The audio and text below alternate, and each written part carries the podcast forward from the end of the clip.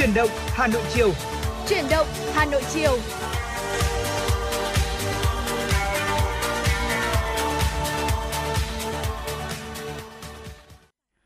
Quý vị và các bạn đang đến với chương trình chuyển động Hà Nội chiều. Thật là vui vì ngày hôm nay Trọng Khương và Bảo Nhật sẽ là những MC đồng hành với quý vị trong 120 phút của chương trình.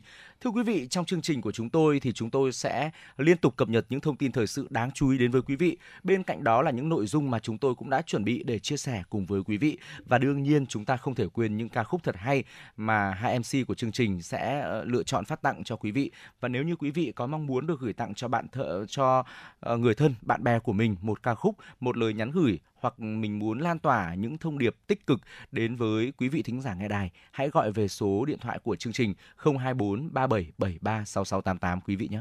Và mến chào quý vị và trong buổi chiều ngày hôm nay thì có lẽ là chúng ta cũng đang dần cảm nhận được cái thời tiết của chiều thu Hà Nội đúng không ừ. ạ? Mọi thứ đang cảm thấy là nhẹ nhàng hơn. Nhưng mà tuy nhiên quý vị chắc là cũng có thể cảm thấy là sẽ có những cái cơn mưa bất chợt.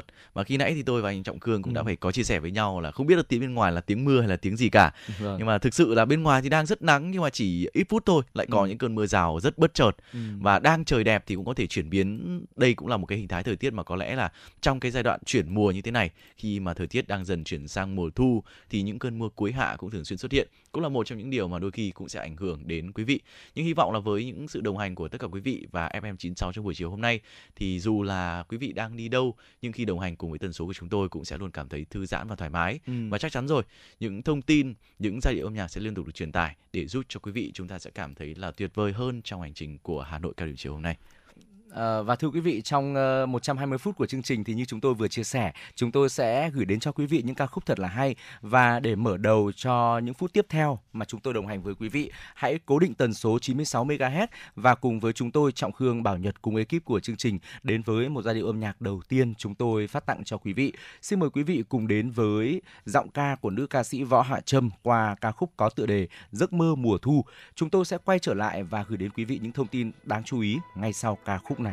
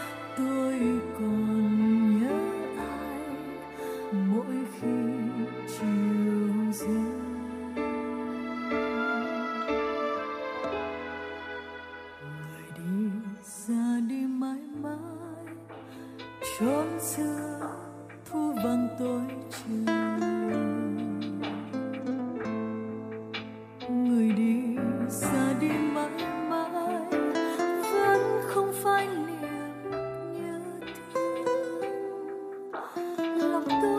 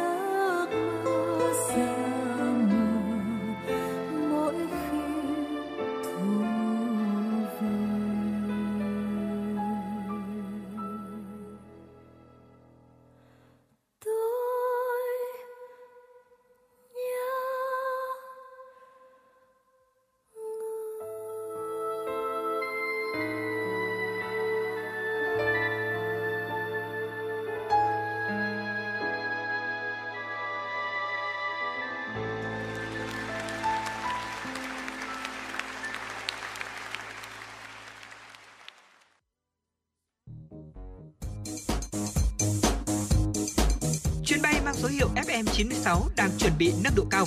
Quý khách hãy thắt dây an toàn, sẵn sàng trải nghiệm những cung bậc cảm xúc cùng FM96. Quý vị và các bạn vừa cùng chúng tôi lắng động trong ca khúc rất ngọt ngào, Giấc mơ mùa thu qua tiếng hát của Võ Hạ Trâm và hy vọng rằng là mỗi quý vị trong chúng ta sẽ đều có những giấc mơ thật là đẹp vào mùa thu. Hãy cùng chia sẻ những cảm xúc đó với chúng tôi. Còn bây giờ thì quay trở lại với những nội dung chính của truyền động Hà Nội chiều. Hãy cùng Trọng Khương và Bảo Nhật đến với một số thông tin thời sự đáng chú ý ngay sau đây. Thưa quý vị, Phó Chủ tịch Ủy ban dân thành phố Hà Nội Lê Hồng Sơn vừa ký ban hành văn bản về việc khắc phục tình trạng cán bộ, công chức viên chức nghỉ việc thôi việc. Trong văn bản, Hà Nội yêu cầu các sở, ban ngành, đơn vị sự nghiệp công lập thuộc thành phố, Ủy ban dân các quận, huyện, thị xã nghiên cứu triển khai thực hiện một số giải pháp để khắc phục tình trạng cán bộ, công chức viên chức nghỉ việc thôi việc, đồng thời nâng cao chất lượng, hiệu quả hoạt động của đội ngũ cán bộ, công chức viên chức toàn thành phố trong 9 nhóm giải pháp trọng tâm, Ủy ban dân thành phố yêu cầu quan tâm xây dựng đội ngũ cán bộ, công chức viên chức, kịp thời nắm bắt tâm tư, nguyện vọng, đặc biệt là đội ngũ cán bộ, công chức viên chức cấp cơ sở. Ngoài ra, các cơ quan cần phải cải thiện môi trường làm việc theo hướng chuyên nghiệp, hiện đại, cạnh tranh lành mạnh, tạo cơ hội phát triển, gắn kết, gắn bó, ổn định của đội ngũ cán bộ, công chức viên chức. Đặc biệt, Ủy ban dân thành phố giao Sở Tài chính chủ trì phối hợp với các cơ quan đơn vị có liên quan ra soát, nghiên cứu đề xuất ban hành kịp thời các cơ chế chính sách nâng mức thu nhập bình quân đối với công chức viên chức và người lao động thuộc các cơ quan đơn vị thành phố, xây dựng cơ chế định mức khoán chi thường xuyên, thực hiện chỉ điểm chi thu ở thu nhập bình quân tăng thêm không quá 0,8 lần quỹ lương cơ bản của cán bộ, công nhân viên chức, người lao động thuộc các cơ quan đơn vị của thành phố. Về lý do cá nhân, lãnh đạo Bộ Nội vụ cho biết nhiều người muốn thử sức thay đổi công việc từ khu vực công sang tư, thay đổi định hướng nghề nghiệp. Chuyển sang một thông tin đáng chú ý, Thưa quý vị, ngày hôm nay Đoàn Thanh niên khối các cơ quan trung ương tổ chức họp báo thông tin về Đại hội đại biểu Đoàn Thanh niên Cộng sản Hồ Chí Minh khối các cơ quan trung ương lần thứ tư, nhiệm kỳ 2022-2027. Theo đó, đại hội sẽ diễn ra trong hai ngày mùng 10 và 11 tháng 10 năm 2022 tại Học viện Chính trị Quốc gia Hồ Chí Minh, quận Cầu Giấy, Hà Nội. Tham dự đại hội có 294 đại biểu chính thức, đại diện hơn 80.000 đoàn viên thanh niên của 56 cơ sở đoàn trực thuộc đoàn khối các cơ quan trung ương. Bí thư đoàn thanh niên khối các cơ quan trung ương Bùi Hoàng Tùng cho biết, đại hội có chủ đề xây dựng đoàn vững mạnh, tăng cường giáo dục lý tưởng, cách mạng đạo đức, lối sống văn hóa, phát huy tinh thần sung kích sáng tạo của tuổi trẻ, góp phần hoàn thành xuất sắc nhiệm vụ chính trị của các cơ quan trung ương. Đại hội có nhiệm vụ tổng kết đánh giá việc thực hiện nghị quyết Đại hội đại biểu Đoàn Thanh niên Cộng sản Hồ Chí Minh khối các cơ quan trung ương lần thứ 3, nhiệm kỳ 2017-2022 xây dựng mục tiêu phương hướng, nhiệm vụ công tác nhiệm kỳ 2022-2027, thảo luận đóng góp ý kiến vào văn kiện Đại hội đoàn toàn quốc lần thứ 12 và đóng góp ý kiến sửa đổi điều lệ Đoàn Thanh niên Cộng sản Hồ Chí Minh bầu Ban chấp hành đoàn khối khóa 4 nhiệm kỳ 2022-2027, bầu đoàn đại biểu đi dự đại hội đoàn toàn quốc lần thứ 12 nhiệm kỳ 2022-2027. Tại đại hội, đoàn khối các cơ quan trung ương sẽ đón nhận huân chương lao động hạng nhất vì đã có thành tích xuất sắc trong giai đoạn 2017-2021, góp phần vào sự nghiệp xây dựng và bảo vệ Tổ quốc. Sáng nay tại Bảo tàng Công an Nhân dân số 1 Trần Bình Trọng, quận Hoàn Kiếm, Hà Nội, Bộ Công an đã khai mạc triển khai hành trang đương đầu giặc lửa nhằm giới thiệu tôn vinh những cống hiến đóng góp của lực lượng cảnh sát phòng cháy chữa cháy và cứu nạn cứu hộ nhân kỷ niệm 61 năm ngày truyền thống lực lượng ngày 4 tháng 10 năm 1961, ngày 4 tháng 10 năm 2022 và 21 năm ngày toàn dân phòng cháy chữa cháy, ngày 4 tháng 10 năm 2001, ngày 4 tháng 10 năm 2022. Phát biểu tại buổi lễ, Thiếu tướng Nguyễn Văn Long, Thứ trưởng Bộ Công an khẳng định, bước vào thời kỳ đổi mới và công nghiệp hóa hiện đại hóa đất nước, nhất là từ năm 2010, được giao thêm trọng trách cứu nạn cứu hộ, lực lượng cảnh sát phòng cháy chữa cháy và cứu nạn cứu hộ đã tăng cường công tác tuyên truyền, xây dựng phong trào toàn dân phòng cháy chữa cháy và cứu nạn cứu hộ, nghiên cứu ứng dụng khoa học công nghệ vào công tác, đầu tư trang thiết bị, phương tiện phòng cháy chữa cháy và cứu nạn cứu hộ. Qua đó đã đem lại những hiệu quả tích cực trong chữa cháy, ngăn chặn được nguy cơ cháy lan, cháy lớn gây hậu quả nghiêm trọng về người và tài sản. Triển lãm Hành trang đương đầu giặc lửa mở cửa từ nay đến ngày 28 tháng 10 năm 2022. Ngày hôm qua, Bệnh viện Nhi Trung ương ghi nhận thêm một bệnh nhi 13 tháng tuổi mắc adenovirus tử vong, nâng tổng số ca tử vong lên 9 ca. Phó giáo sư tiến sĩ Trần Minh Điển, giám đốc Bệnh viện Nhi Trung ương cho biết, từ đầu năm đến nay, bệnh viện này ghi nhận hơn 3.130 ca mắc adenovirus, 9 ca tử vong. So với tuần trước, số ca tử vong đã tăng 2 trường hợp. Theo Phó giáo sư tiến sĩ Trần Minh Điển, Giám đốc Bệnh viện Nhi Trung ương, đến sáng ngày 3 tháng 10, Bệnh viện Nhi Trung ương còn khoảng 300 ca mắc adenovirus đang điều trị. Hiện có hơn 40 ca nặng nguy kịch, trong đó có 6 bệnh nhân thở máy, 2 ca ECMO, 2 ca lọc máu, 35 ca thở oxy. Trong 9 ca tử vong liên quan virus adeno tại Bệnh viện Nhi Trung ương, có 4 trẻ mắc bệnh nền như tim bẩm sinh, ung thư, viêm não, suy đa tạng, vân vân. Ba bệnh nhân mắc bệnh cấp tính đồng nhiễm các virus vi khuẩn khác.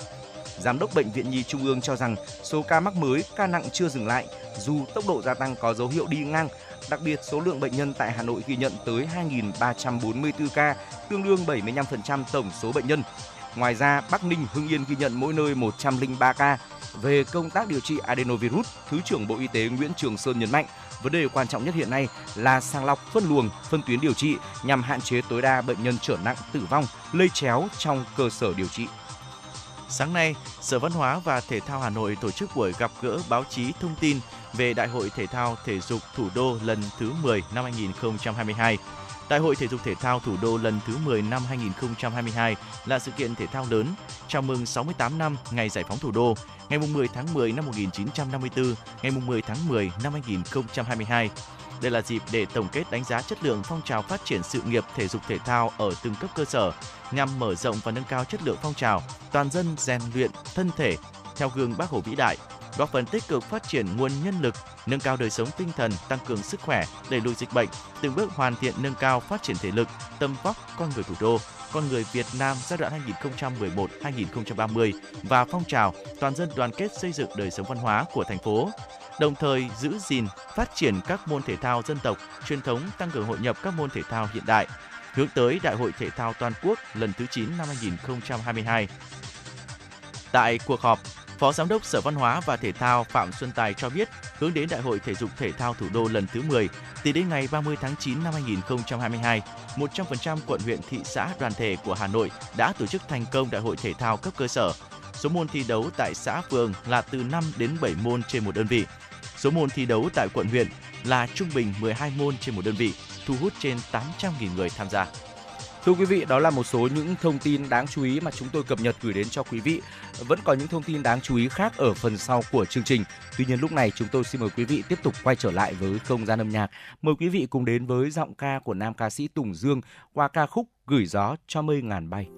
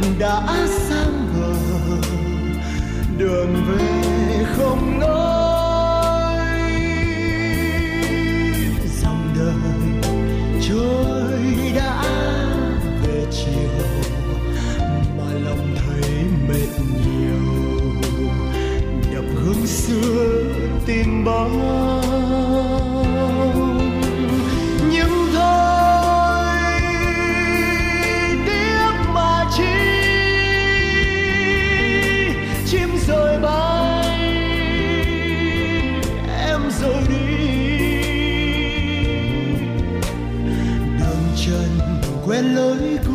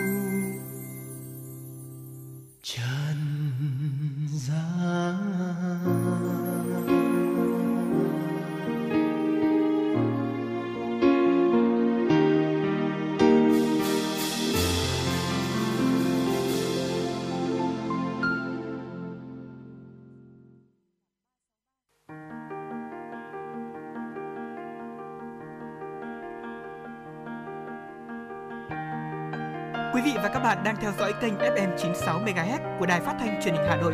Hãy giữ sóng và tương tác với chúng tôi theo số điện thoại 024 3773 6688. FM 96 đồng hành trên mọi nẻo đường.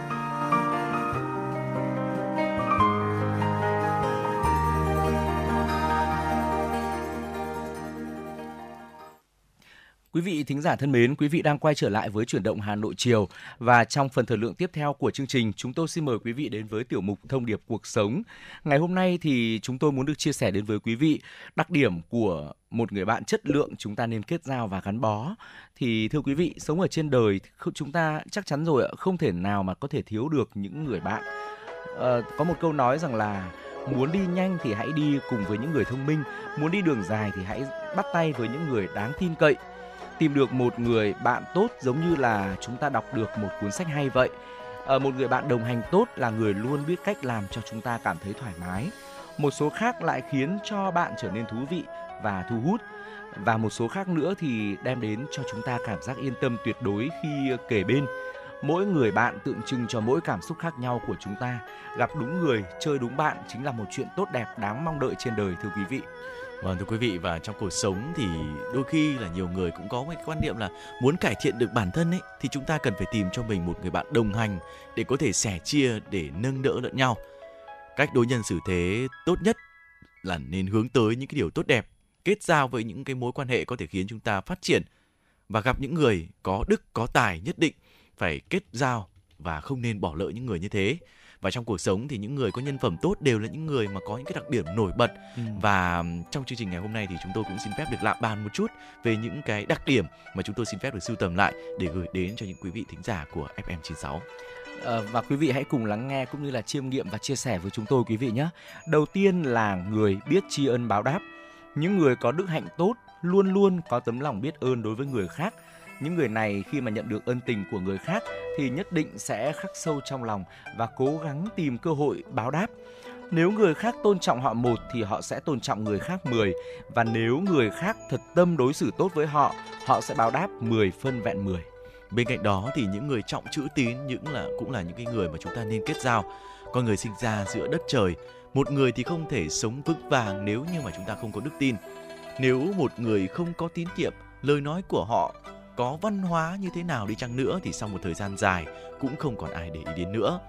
Một người mà có đức tính tốt là một người phải giữ lời. Những lời lời nói ra thì đều có thể thực hiện được và đối với họ một lần bất tín thì bằng với vạn lần bất tin. Nếu lời nói họ nói ra mà không thể thực hiện được, họ sẽ cảm thấy rất xấu hổ. Ừ. Trung Quốc thời xưa thì có quý bố, một vị tướng dưới quyền của hạng vũ, là một người rất giữ lời hứa chỉ cần là những lời ông đã hứa thì đều sẽ làm ổn thỏa một cách đáng khâm phục. Vì thế mà nhân gian đã tương truyền một câu nói như sau. Nếu bạn được thưởng 2.000 lượng vàng thì tốt hơn hãy nhận lời hứa của quý bố. Đấy có nghĩa là lời hứa của quý bố này ừ. còn ừ, đáng giá hơn cả 2.000 lượng vàng đúng không ạ? Chính xác là vậy và thưa quý vị người bạn thứ ba mà chúng tôi muốn được chia sẻ đến với quý vị là người có lối sống giản dị khiêm nhường người có đức tính tốt thì luôn giữ tròn bổn phận của mình với một thái độ khiêm tốn và trung thực, không màng đến công danh lợi ích, đúng không ạ? Những người như vậy thì thường có tính kỷ luật rất là cao. Họ sống hài lòng vui vẻ với những gì đạt được. Trong công việc, không quá tham vọng, không bao giờ coi thường người yếu kém hơn mình, cũng không hề xu nịnh kẻ mạnh hơn mình. Ở cho dù họ là người có vẻ ngoài xinh đẹp, sự nghiệp có thành công vang dội, họ cũng khiêm tốn và cẩn trọng đối với người khác thì luôn có thái độ khiêm tốn, không tự cao tự đại. Những người này là người thực tế nhất, đáng tin cậy nhất, cũng đáng để chúng ta kết giao tình bạn một cách bền bỉ và lâu dài đấy thưa quý vị. Bên cạnh đó thì những người mà không so đo tính toán thiệt hơn cũng là những người đáng để kết giao đấy ạ. Trên đời này thì ai cũng muốn công việc luôn được suôn sẻ, ừ. làm ăn thì phải thật may mắn và phát tài. Nhưng mà với một số người ấy, thì nếu chẳng may gặp phải thua lỗ thì họ sẽ mất ăn mất ngủ không yên. Đối với họ Thành công chính là mục tiêu lớn nhất, không được phép thua đối phương. Họ là những người không biết cách chấp nhận thất bại. Ngược lại thì những người có những đức tính tốt thì sẵn sàng chấp nhận thiệt thòi, nhất định không lợi dụng người khác, bởi vì họ hiểu rằng thành công không thể đến dựa vào việc chớp lấy thời cơ, lợi dụng người khác một cách vô ích. Đối với họ, thất bại chính là một điều may mắn. Kết thân với những người như thế này trong công việc, chúng ta có thể dễ dàng trao đổi, tiến tới hợp tác lâu dài. Kết bạn chính là cách mà chúng ta kết nối trái tim lại gần nhau hơn. Dù kết bạn với ai cũng cần đặt những cái tính cách lên hàng đầu. Tính cách chính là nguyên tắc và điểm mấu chốt. Chỉ cần một người có bản lĩnh tốt thì cuộc sống có khó khăn, có gian khổ Ừ. cũng đáng để cho chúng ta kết thân bạn hữu cả đời đúng không ạ? Ừ, chính xác là như thế à, thưa quý vị thân mến tục ngữ trung quốc có câu nói là một cây lúa dưỡng trăm loại người mỗi người thì đều mang những khuôn mặt khác nhau với ngoại hình, tính cách và sở thích cũng rất là khác nhau. Xung quanh chúng ta, tốt bụng, thông minh, đơn giản hay là xấu xa, ngốc nghếch, kiểu người nào cũng có và rất là dễ bắt gặp, đúng không ạ? Để thích nghi với xã hội thì một số người phải đeo mặt nạ để sống. Có người trước mặt thì niềm nở, chan hòa, sau lưng lại là những câu chuyện khác vì vậy, khi muốn kết bạn với ai đó, điều quan trọng nhất mà bạn cần biết là tính cách của người đó thực sự là như thế nào. Cần biết đối phương có thực sự tử tế hay là không. Bởi lẽ thế giới này không thiếu những người khẩu phật tâm xà. Ngoài mặt thì lễ nghĩa, thân tình, trong bụng lại đang ngấm ngầm nghĩ cách hại người khác đấy. Cổ nhân đã dạy rồi, có ba kiểu người, miệng nam mô, bụng một bồ dao găm tốt nhất nếu mà chúng ta đã biết được những người này thì chúng ta phải tránh xa càng sớm càng tốt nếu không thì có muốn hối tiếc cũng không kịp xin mời quý vị tiếp tục cùng lắng nghe và chiêm nghiệm với chúng tôi nhé Thứ nhất là những người đầy mưu mô tính toán. Kiểu người này thì ngoài mặt đối xử rất tốt với bạn, nhưng thực chất lại là vì lợi ích của bản thân mình mà làm những chuyện như thế. Có câu chuyện được chia sẻ như sau. Cô bạn Từ Huệ khi mới vào làm đã trở thành bạn thân là đã trở thành nạn nhân của một kiểu người như thế này. Phòng làm việc của cô tưởng như yên bình nhưng lại rất nhiều những vấn đề tiềm ẩn. Điển hình là hiện tượng nhân viên luôn phàn nàn và tụ tập nói xấu sếp. Là nhân viên mới, Từ Huệ cố gắng tránh xa những câu chuyện đời tư của sếp mà mọi người mang ra để bàn tán. Một lần thì có nhân viên cũ ra hỏi han trò chuyện với cô vào giờ nghỉ trưa. Dần dần thì cuộc trò chuyện trở nên gần gũi và thân thiết hơn. Người đồng nghiệp bắt đầu kể cho Từ Huệ cả những điều bí mật hơn về những câu chuyện đời tư của quản lý, những hạn chế, yếu điểm của sếp. Người đồng nghiệp nhắc đi nhắc lại rằng cô không được kể chuyện ấy ra bên ngoài. Từ Huệ muốn nhanh chóng hòa nhập với nơi làm việc của mình nên đã gật đầu đồng ý. Không ngờ sau đó thì quản lý của cô bị tố cáo ẩn danh về những chuyện không tốt lên cấp trên. Bà vô cùng tức giận với đám nhân viên, trong đó thì có cả Từ Huệ. Ai cũng hiểu rằng có lý do gì à, ai cũng hiểu là chẳng có lý do gì để một nhân viên mới đi làm vào đã tố cáo lãnh đạo, nhưng mà cũng chẳng ai sẵn sàng đứng ra để bênh vực cho cô. Lúc này thì Từ Huệ mới nhận ra là mình đã quá bất cẩn. Việc lắng nghe người khác nói xấu coi như một bí mật có thể giúp hai người xích lại gần nhau, nhưng thực chất thì chỉ là trao đổi lợi ích.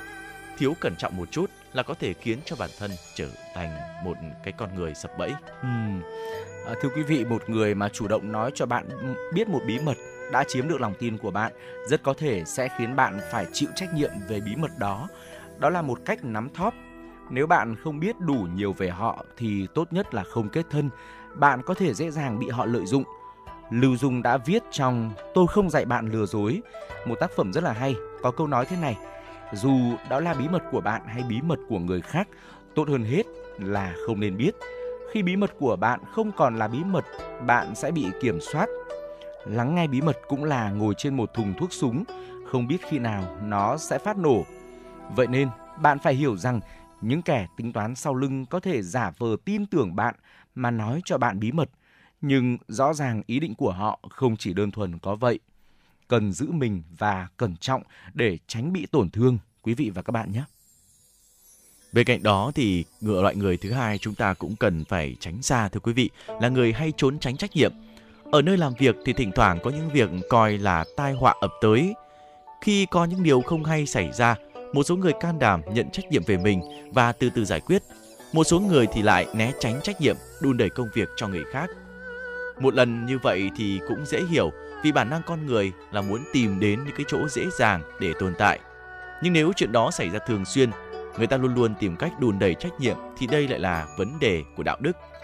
Những người luôn trốn tránh trách nhiệm và có thói quen đổ lỗi cho người khác thì không đáng để kết giao. Bạn không biết bao giờ họ sẽ lôi bạn ra để đỡ đạn đâu ạ.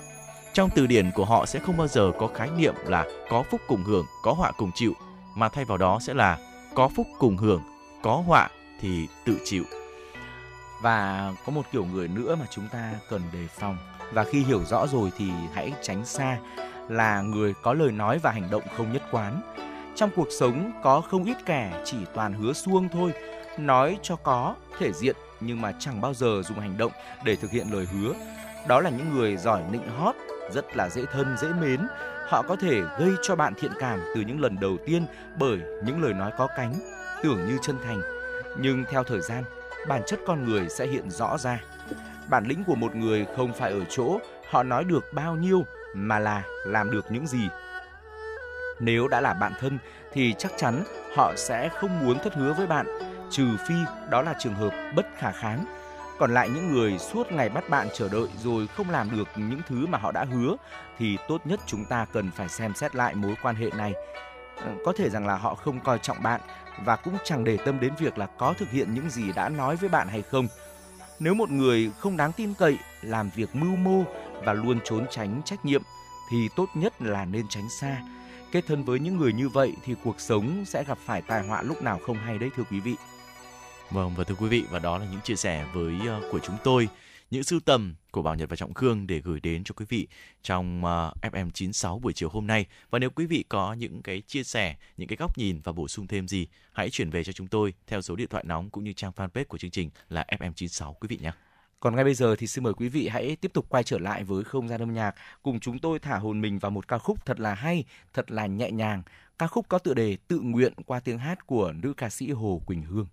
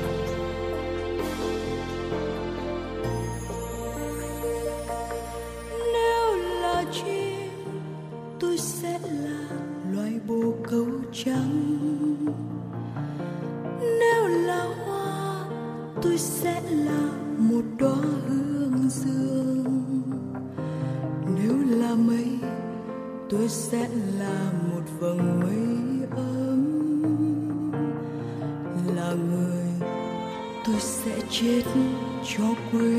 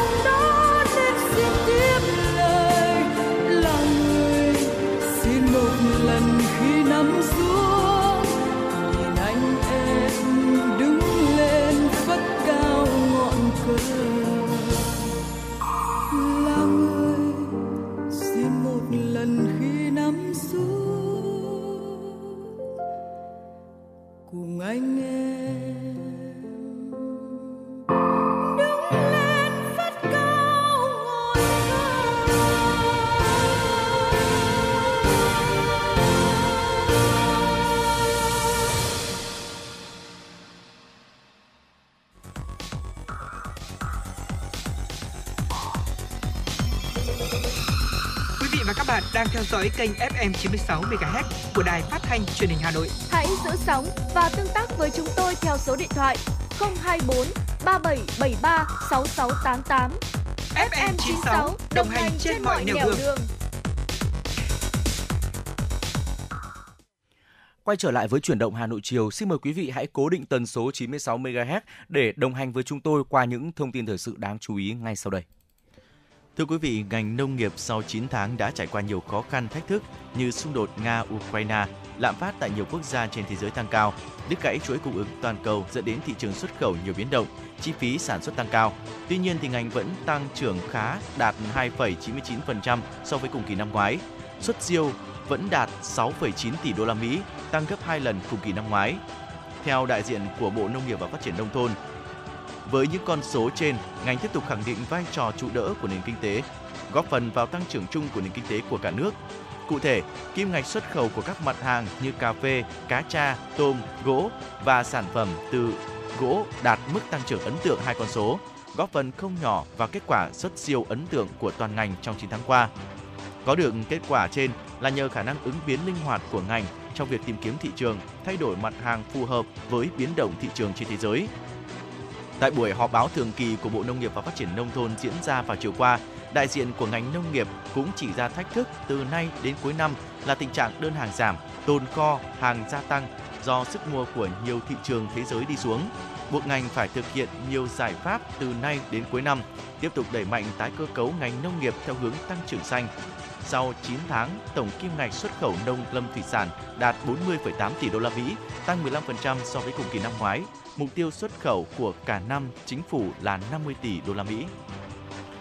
Thưa quý vị, cùng chung xu hướng với giá vàng thế giới, giá vàng trong nước sáng nay đã tăng 400.000 đồng một lượng so với chốt phiên ngày hôm qua.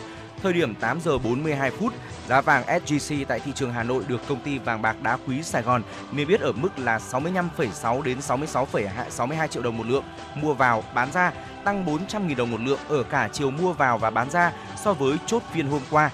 Tại công ty vàng bạc đá quý Phú Quý niêm yết giá vàng SJC ở mức 65,6 đến 66,6 triệu đồng một lượng mua vào bán ra, tăng 350.000 đồng một lượng ở cả chiều mua vào và bán ra so với chốt phiên hôm qua. Tại tập đoàn vàng bạc đá quý Doji, giá vàng SJC niêm yết ở thị trường Hà Nội là 65,4 đến 66,4 triệu đồng một lượng mua vào bán ra, tăng 300.000 đồng một lượng ở cả chiều mua vào và chiều bán ra so với cuối phiên hôm qua. Nhân kỷ niệm 25 thành lập chi nhánh tại Hà Nội, nhà xuất bản trẻ đã cho ra mắt bộ sách của các cây bút phía Bắc nổi tiếng. Được thiết kế bìa cứng, trình bày công phu, bộ sách có giá trị sưu tập cao với các độc giả yêu văn chương.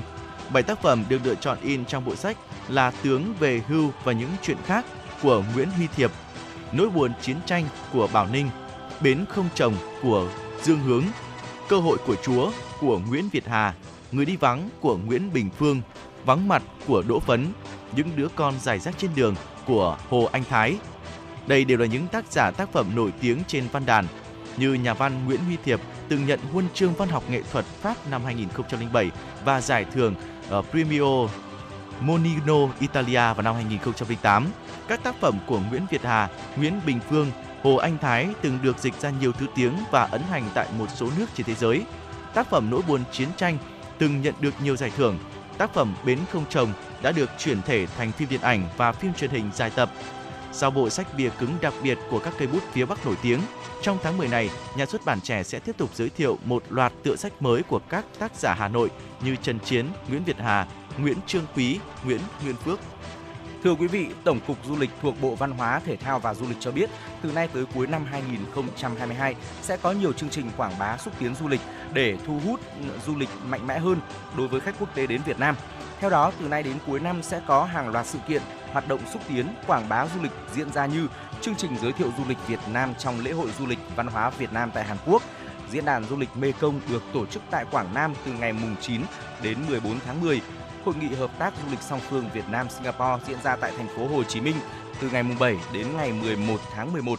Hội nghị hợp tác du lịch song phương Việt Nam Nhật Bản diễn ra tại Đà Nẵng từ ngày 16 đến 19 tháng 11. Hội nghị hợp tác du lịch Việt Nam Đài Loan Trung Quốc ở Cao Hùng vào cuối tháng 10 năm 2022.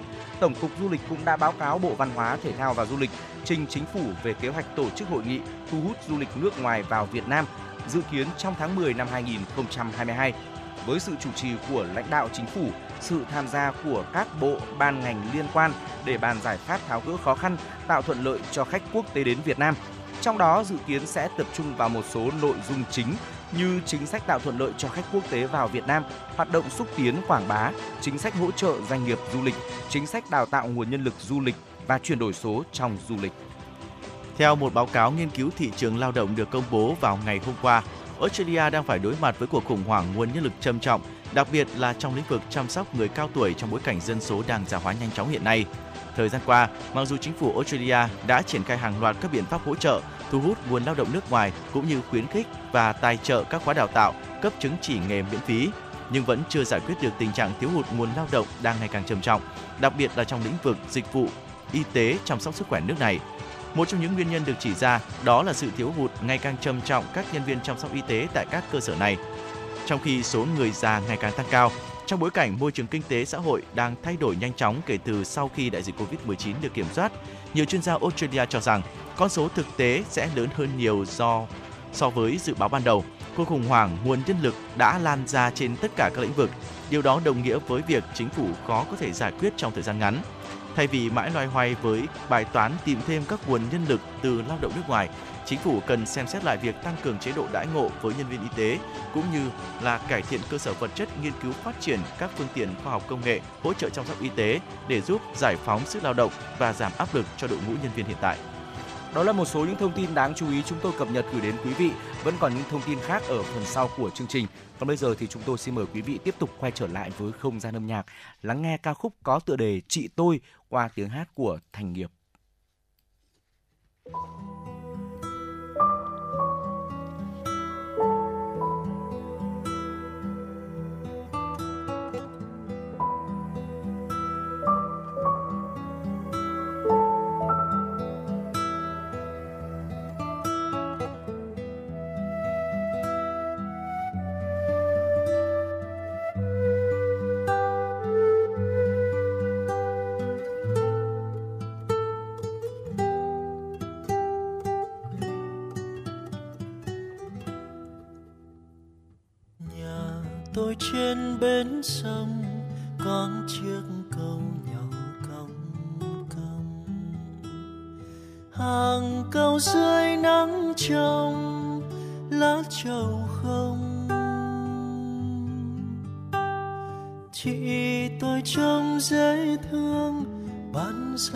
chợ cầu đông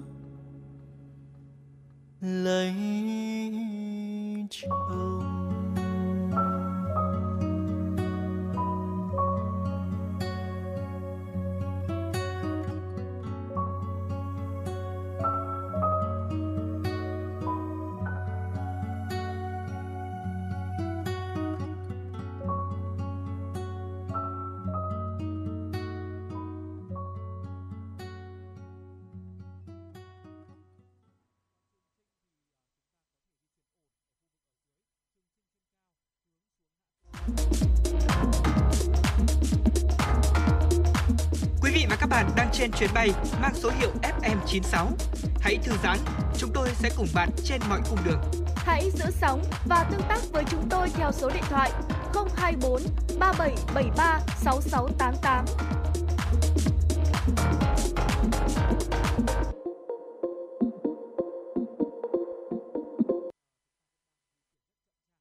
Quý vị và các bạn đang quay trở lại với chuyển động Hà Nội chiều và tiếp nối sẽ là những thông tin thời sự quốc tế đáng chú ý chúng tôi tiếp tục cập nhật gửi đến quý vị. Tập đoàn năng lượng Gazprom, Nga, hôm qua thông báo không còn hiện tượng khí đốt dò dỉ qua các vết nứt trên hệ thống đường ống dòng chảy phương Bắc chạy dưới biển Baltic dẫn từ Nga sang Đức. Gazprom cho biết áp suất trong ba đường ống dẫn khí có vết nứt đã ổn định và tập đoàn này đang khắc phục hậu quả. Đường ống dẫn khí còn lại thuộc dòng chảy phương Bắc 2 cũng có thể dẫn khí sang châu Âu. Người phát ngôn của Điện Kremlin hôm qua cũng nhấn mạnh phải tiến hành đánh giá điều kiện đáy biển lại tại những cái điểm sửa chữa của các đường ống dẫn khí bị nứt. Thưa quý vị, ít nhất là 9 người thiệt mạng trong hai vụ đánh bom xe liều chết làm rung chuyển thành phố Beledweyne, thủ phủ vùng Hiran ở miền trung Somalia ngày hôm qua.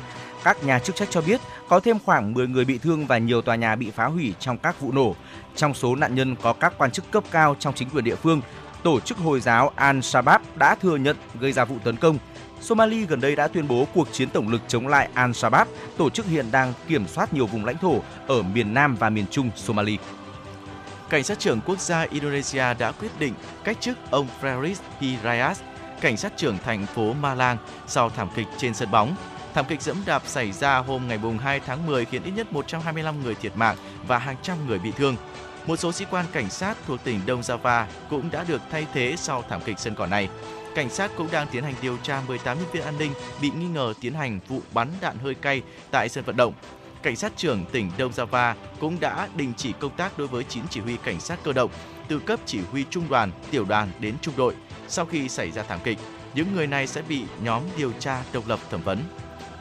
Chuyển sang một thông tin đáng chú ý khác, thưa quý vị, báo Japan Times ngày hôm qua cho biết chính phủ Nhật Bản đã thông báo chọn 17 dự án do các công ty và trường đại học đứng đầu để hỗ trợ sản xuất vaccine trong tình huống bùng phát một dịch bệnh lây nhiễm.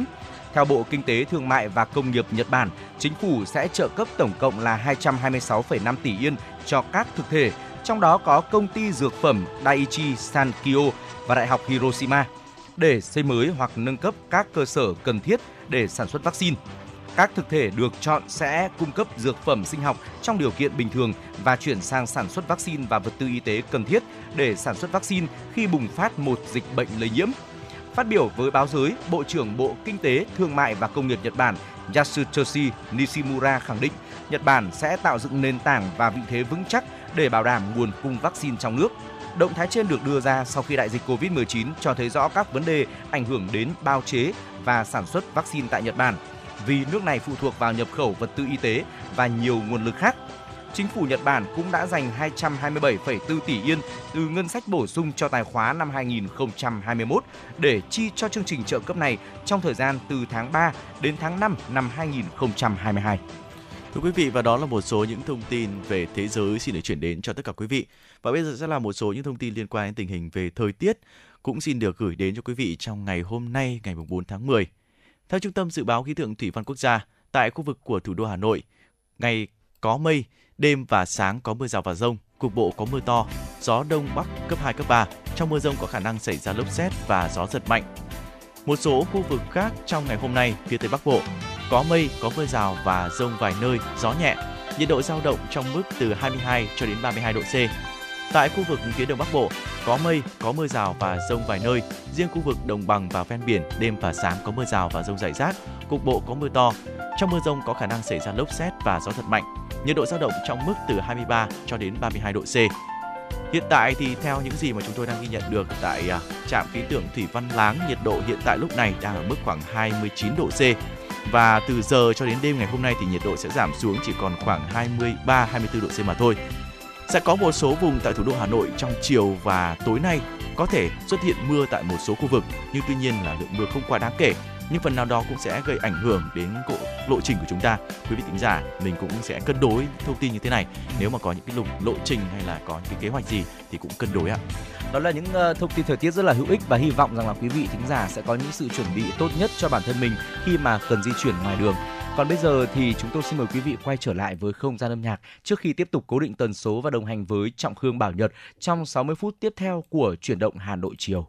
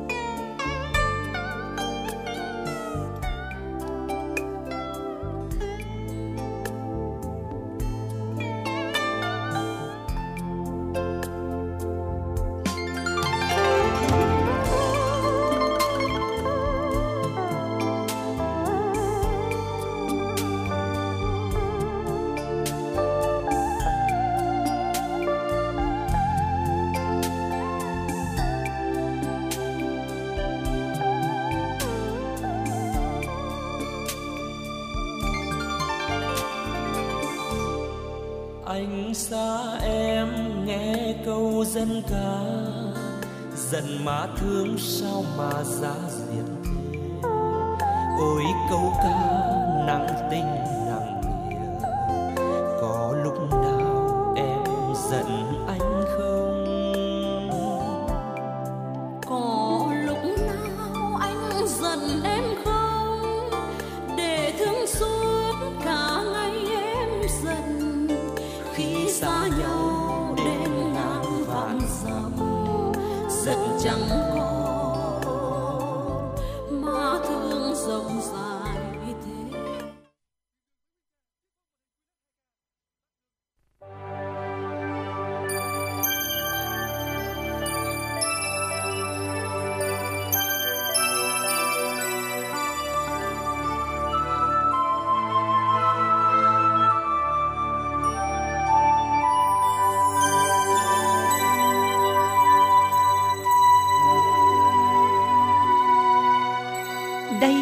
là đài phát thanh và truyền hình Hà Nội.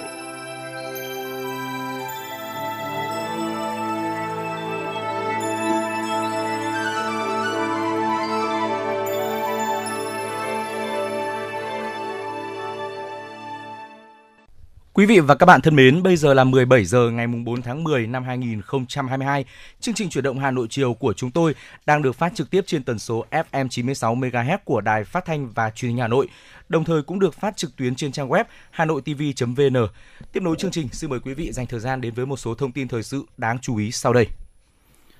Bộ Thông tin và Truyền thông, Hội xuất bản Việt Nam, Đài Tiếng Nói Việt Nam vừa tổ chức lễ trao giải thưởng sách quốc gia lần thứ 5 cho 26 cuốn sách, bộ sách giá trị xuất sắc.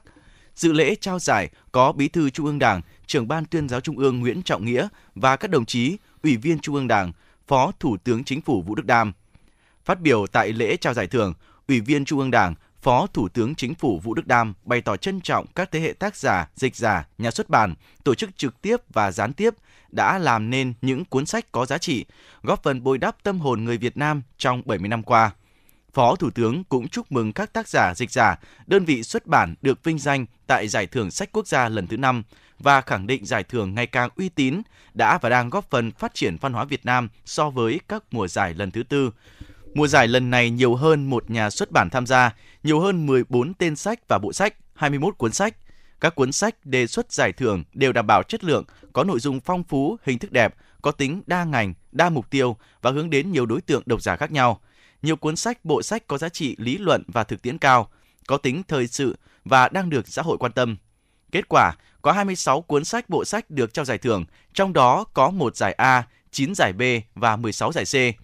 Xuất sắc đoạt giải A là cuốn sách Hoàng Việt nhất thống dư địa chí của tác giả Lê Quang Định, dịch và chú giải Phan Đăng do nhà xuất bản Thế giới liên kết công ty cổ phần sách Thái Hà ấn hành. Thưa quý vị, tuần qua các phương tiện truyền thông nước ngoài đưa tin về thành công ấn tượng của Việt Nam sau khi Ngân hàng Thế giới World Bank dự báo Việt Nam dẫn đầu tăng trưởng châu Á năm 2022. World Bank vừa nâng dự báo tăng trưởng năm 2022 của Việt Nam lên 7,2%, tăng đáng kể so với mức dự báo 5,3% đưa ra tháng 4 trước đó. Trong khi đó, dự kiến tốc độ tăng trưởng chung của khu vực châu Á-Thái Bình Dương là 3,2%. Theo các chuyên gia của World Bank, thành công của Việt Nam là sự kết hợp của các biện pháp ngăn chặn COVID-19 hiệu quả với lợi thế về nhân khẩu học và vị trí đặc quyền của đất nước trong cơ cấu nền kinh tế khu vực và thế giới. Bộ Tài chính vừa có công văn gửi các bộ ngành địa phương về việc đẩy mạnh giải ngân đầu tư công nguồn vốn nước ngoài năm 2022. Trong đó nhấn mạnh, việc chậm giải ngân nguồn vốn nước ngoài làm ảnh hưởng đến các mục tiêu phát triển kinh tế xã hội là trách nhiệm của người đứng đầu các bộ ngành và các địa phương. Trên tinh thần ý kiến chỉ đạo của chính phủ, Bộ Tài chính đề nghị các bộ, cơ quan ngang bộ, cơ quan thuộc chính phủ, Ủy ban dân các tỉnh thành phố trực thuộc trung ương chỉ đạo các chủ dự án, ban quản lý dự án thuộc và trực thuộc khẩn trương hoàn tất các thủ tục về đầu tư xây dựng, về di dân tái định cư, giải phóng mặt bằng để triển khai thực hiện dự án. Cùng với đó, chỉ đạo các đơn vị thuộc trực thuộc sớm có giả soát về việc phân bổ, tiến độ giải ngân của từng dự án. Trên cơ sở đó, thực hiện điều chuyển kế hoạch sang các dự án khác trong nội bộ có tiến độ giải ngân tốt, còn thiếu vốn. Văn bản cũng nêu rõ, căn cứ tình hình thực tế giải ngân, trường hợp dự kiến giải ngân không có kết quả kế hoạch vốn đầu tư công nguồn vốn nước ngoài năm 2022 được giao hoặc có nhu cầu bổ sung vốn, sớm có văn bản đề xuất điều chỉnh gửi Bộ Kế hoạch và Đầu tư, Bộ Tài chính để tổng hợp, báo cáo Thủ tướng Chính phủ. Mặt khác, Trước ngày 10 tháng 10 năm 2022, các bộ ngành địa phương gửi báo cáo tình hình giải ngân vốn ODA, vốn vay ưu đãi của các dự án thuộc phạm vi quản lý 9 tháng đầu năm và ước cả năm, bao gồm kế hoạch vốn năm 2021 kéo dài và kế hoạch vốn năm 2022. Thưa quý vị, thông tin về thị trường bất động sản quý 3 năm 2022, kênh thông tin bất động sản bất động sản.com.vn cho biết, trong khi thị trường bất động sản bán khá trầm lắng thì thị trường bất động sản cho thuê lại ghi nhận những tín hiệu tích cực. Trong số các loại hình bất động sản cho thuê, chung cư là loại hình dẫn đầu cả hai thị trường Hà Nội và thành phố Hồ Chí Minh về mức độ quan tâm phù hợp với những dự báo ngay từ đầu quý 3 năm 2022 của các chuyên gia. Nhu cầu tìm thuê chung cư Hà Nội trong quý 3 năm 2022 tăng khoảng 13% so với quý 2 năm 2022 còn mức tăng ở thành phố Hồ Chí Minh là 24%. Giá cho thuê chung cư cũng tăng đều ở nhiều quận. Đơn cử, giá cho thuê chung cư các quận Tây Hồ, Cầu Giấy, Nam Từ Liêm, Hà Nội tăng 14 đến 16% so với quý 2 năm 2022. Tương tự tại thành phố Hồ Chí Minh, giá cho thuê chung cư tại quận 4, quận 1 và Bình Thạnh tăng lần lượt là 14%, 12% và 13%. Theo bản tin thị trường nông lâm thủy sản Bộ Công Thương, trong tháng 9 năm 2022, giá lợn hơi trên cả nước dao động trong khoảng từ 54 cho đến 69.000 đồng trên 1 kg, giảm từ 5 đến 10.000 đồng trên 1 kg so với cuối tháng 8 của năm 2022. Đặc biệt thời điểm cuối tháng 9, giá lợn hơi liên tục giảm mạnh từ 54 đến 62.000 đồng trên 1 kg và dự kiến giá sẽ còn tiếp tục giảm nhẹ trong những ngày tới. Như vậy, sau khi đạt đỉnh 75.000 đồng trên 1 kg vào trung tuần tháng 7, giá lợn hơi bắt đầu giảm ở tháng 8 và lao dốc khi sang tháng 9. Đến nay thì giá đã rơi về mức đáy hồi tháng 1 của năm 2022. Theo tính toán của chuyên gia trong ngành, với giá từ 51 cho đến 60.000 đồng trên 1 kg như hiện nay, người chăn nuôi chịu lỗ ít nhất là từ 200.000 cho đến 500.000 đồng trên một tạ lợn hơi xuất chuồng. Thậm chí, có những tỉnh thành khu vực phía Nam, mức lỗ có thể lên tới 700.000 đồng đến 1 triệu đồng khi bán một con lợn. Theo Bộ Nông nghiệp và Phát triển Nông thôn, sau một thời gian dài bị ảnh hưởng bởi dịch bệnh trên gia súc, gia cầm và dịch COVID-19, ngành chăn nuôi cơ bản vẫn giữ được tốc độ tăng trưởng dù gặp nhiều khó khăn, nhất là khi giá thức ăn chăn nuôi luôn ở mức cao. Trong quý 3 năm nay, sản lượng thịt lợn của cả nước ước đạt 1.132.000 tấn, tăng 6,9% so với cùng kỳ năm 2021.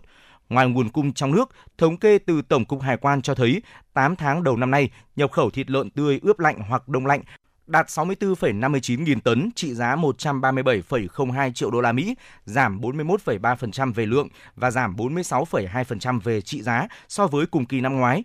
Trong tháng 8 năm nay, giá nhập khẩu trung bình đạt 2.082 đô la Mỹ một tấn, tương đương khoảng 50.000 đồng một kg. Về nguyên nhân giá lợn hơi gần đây giảm mạnh, ông Nguyễn Kim Đoán, Phó Chủ tịch Hiệp hội chăn nuôi Đồng Nai nhận định, dù nhập khẩu giảm nhưng đàn lợn trong nước đã phục hồi, sản lượng thịt lợn tăng khá dẫn đến nguồn cung dồi dào, song người tiêu dùng đang thắt chặt chi tiêu, ít ăn thịt lợn hơn trước, nhu cầu giảm, cung lại tăng dẫn đến giá lợn giảm. Chuyến bay mang số hiệu FM96 đang chuẩn bị nâng độ cao. Quý khách hãy thắt dây an toàn, sẵn sàng trải nghiệm những cung bậc cảm xúc cùng FN96.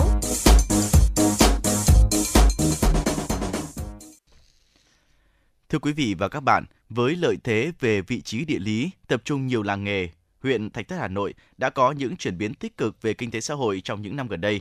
Tuy nhiên, huyện cần tìm cách khai thác các lợi thế, nắm bắt các cơ hội, phát triển kinh tế nhanh và vững chắc hơn, nhất là khi trở thành trung tâm của thành phố vệ tinh Hòa Lạc ở phía tây thủ đô.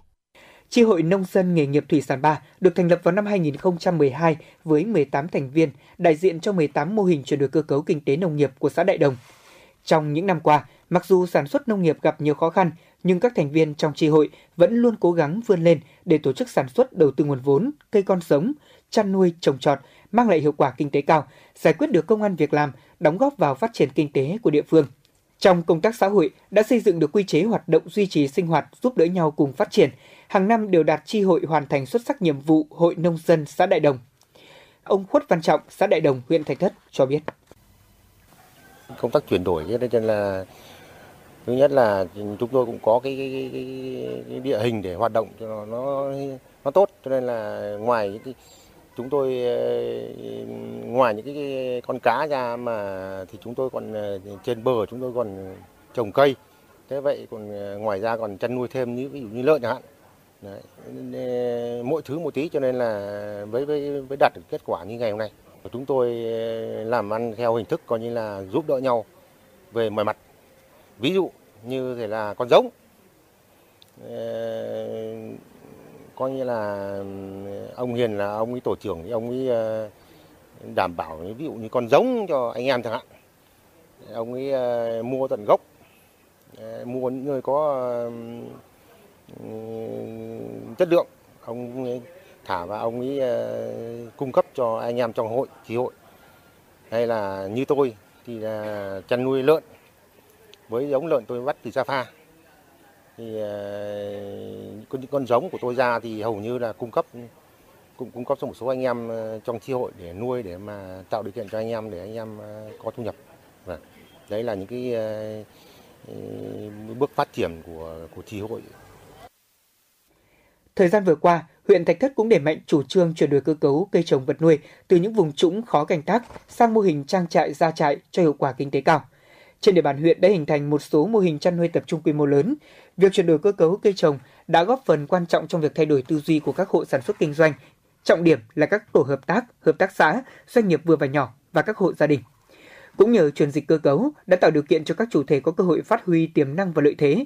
Trên cơ sở những kết quả bước đầu này, huyện đang tích cực khuyến khích các chủ thể tham gia chương trình ô cốp để có thể tham gia các thị trường trong và ngoài nước. Ông Nguyễn Hữu Hùng, Phó Chủ tịch Hội Nông dân huyện Thạch Thất cho biết. Trong những năm qua thì tri hội cũng đã đã đầu tư phát triển sản xuất để cho các ờ, thành viên trong tri hội là, là tăng thu nhập. À, để, ờ, để để muốn được ờ, cái việc đó thì hội nông dân huyện chúng tôi cũng đã phối hợp về làm tốt cái công tác là tư vấn dịch vụ hỗ trợ.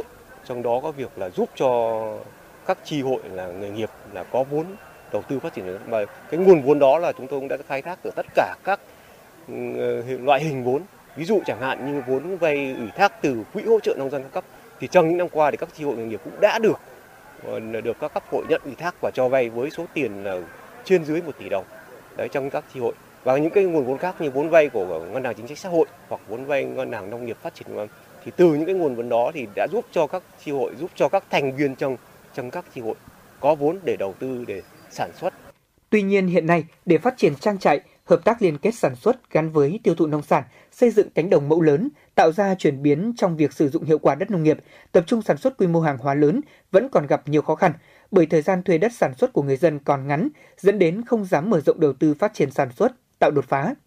Việc phát triển kinh tế trang trại hiện nay đang gặp khó khăn về nguồn vốn, lao động, ứng dụng khoa học công nghệ mới và xúc tiến thương mại, đặc biệt là đất, chủ yếu là trang trại hình thành từ đất thuê, đất đấu thầu nên không có đủ điều kiện đảm bảo vay ngân hàng. Và với đất công ích 5 năm phải đấu thầu lại, thế nên chưa tạo được động lực để thúc đẩy các chủ trang trại đầu tư và phát triển.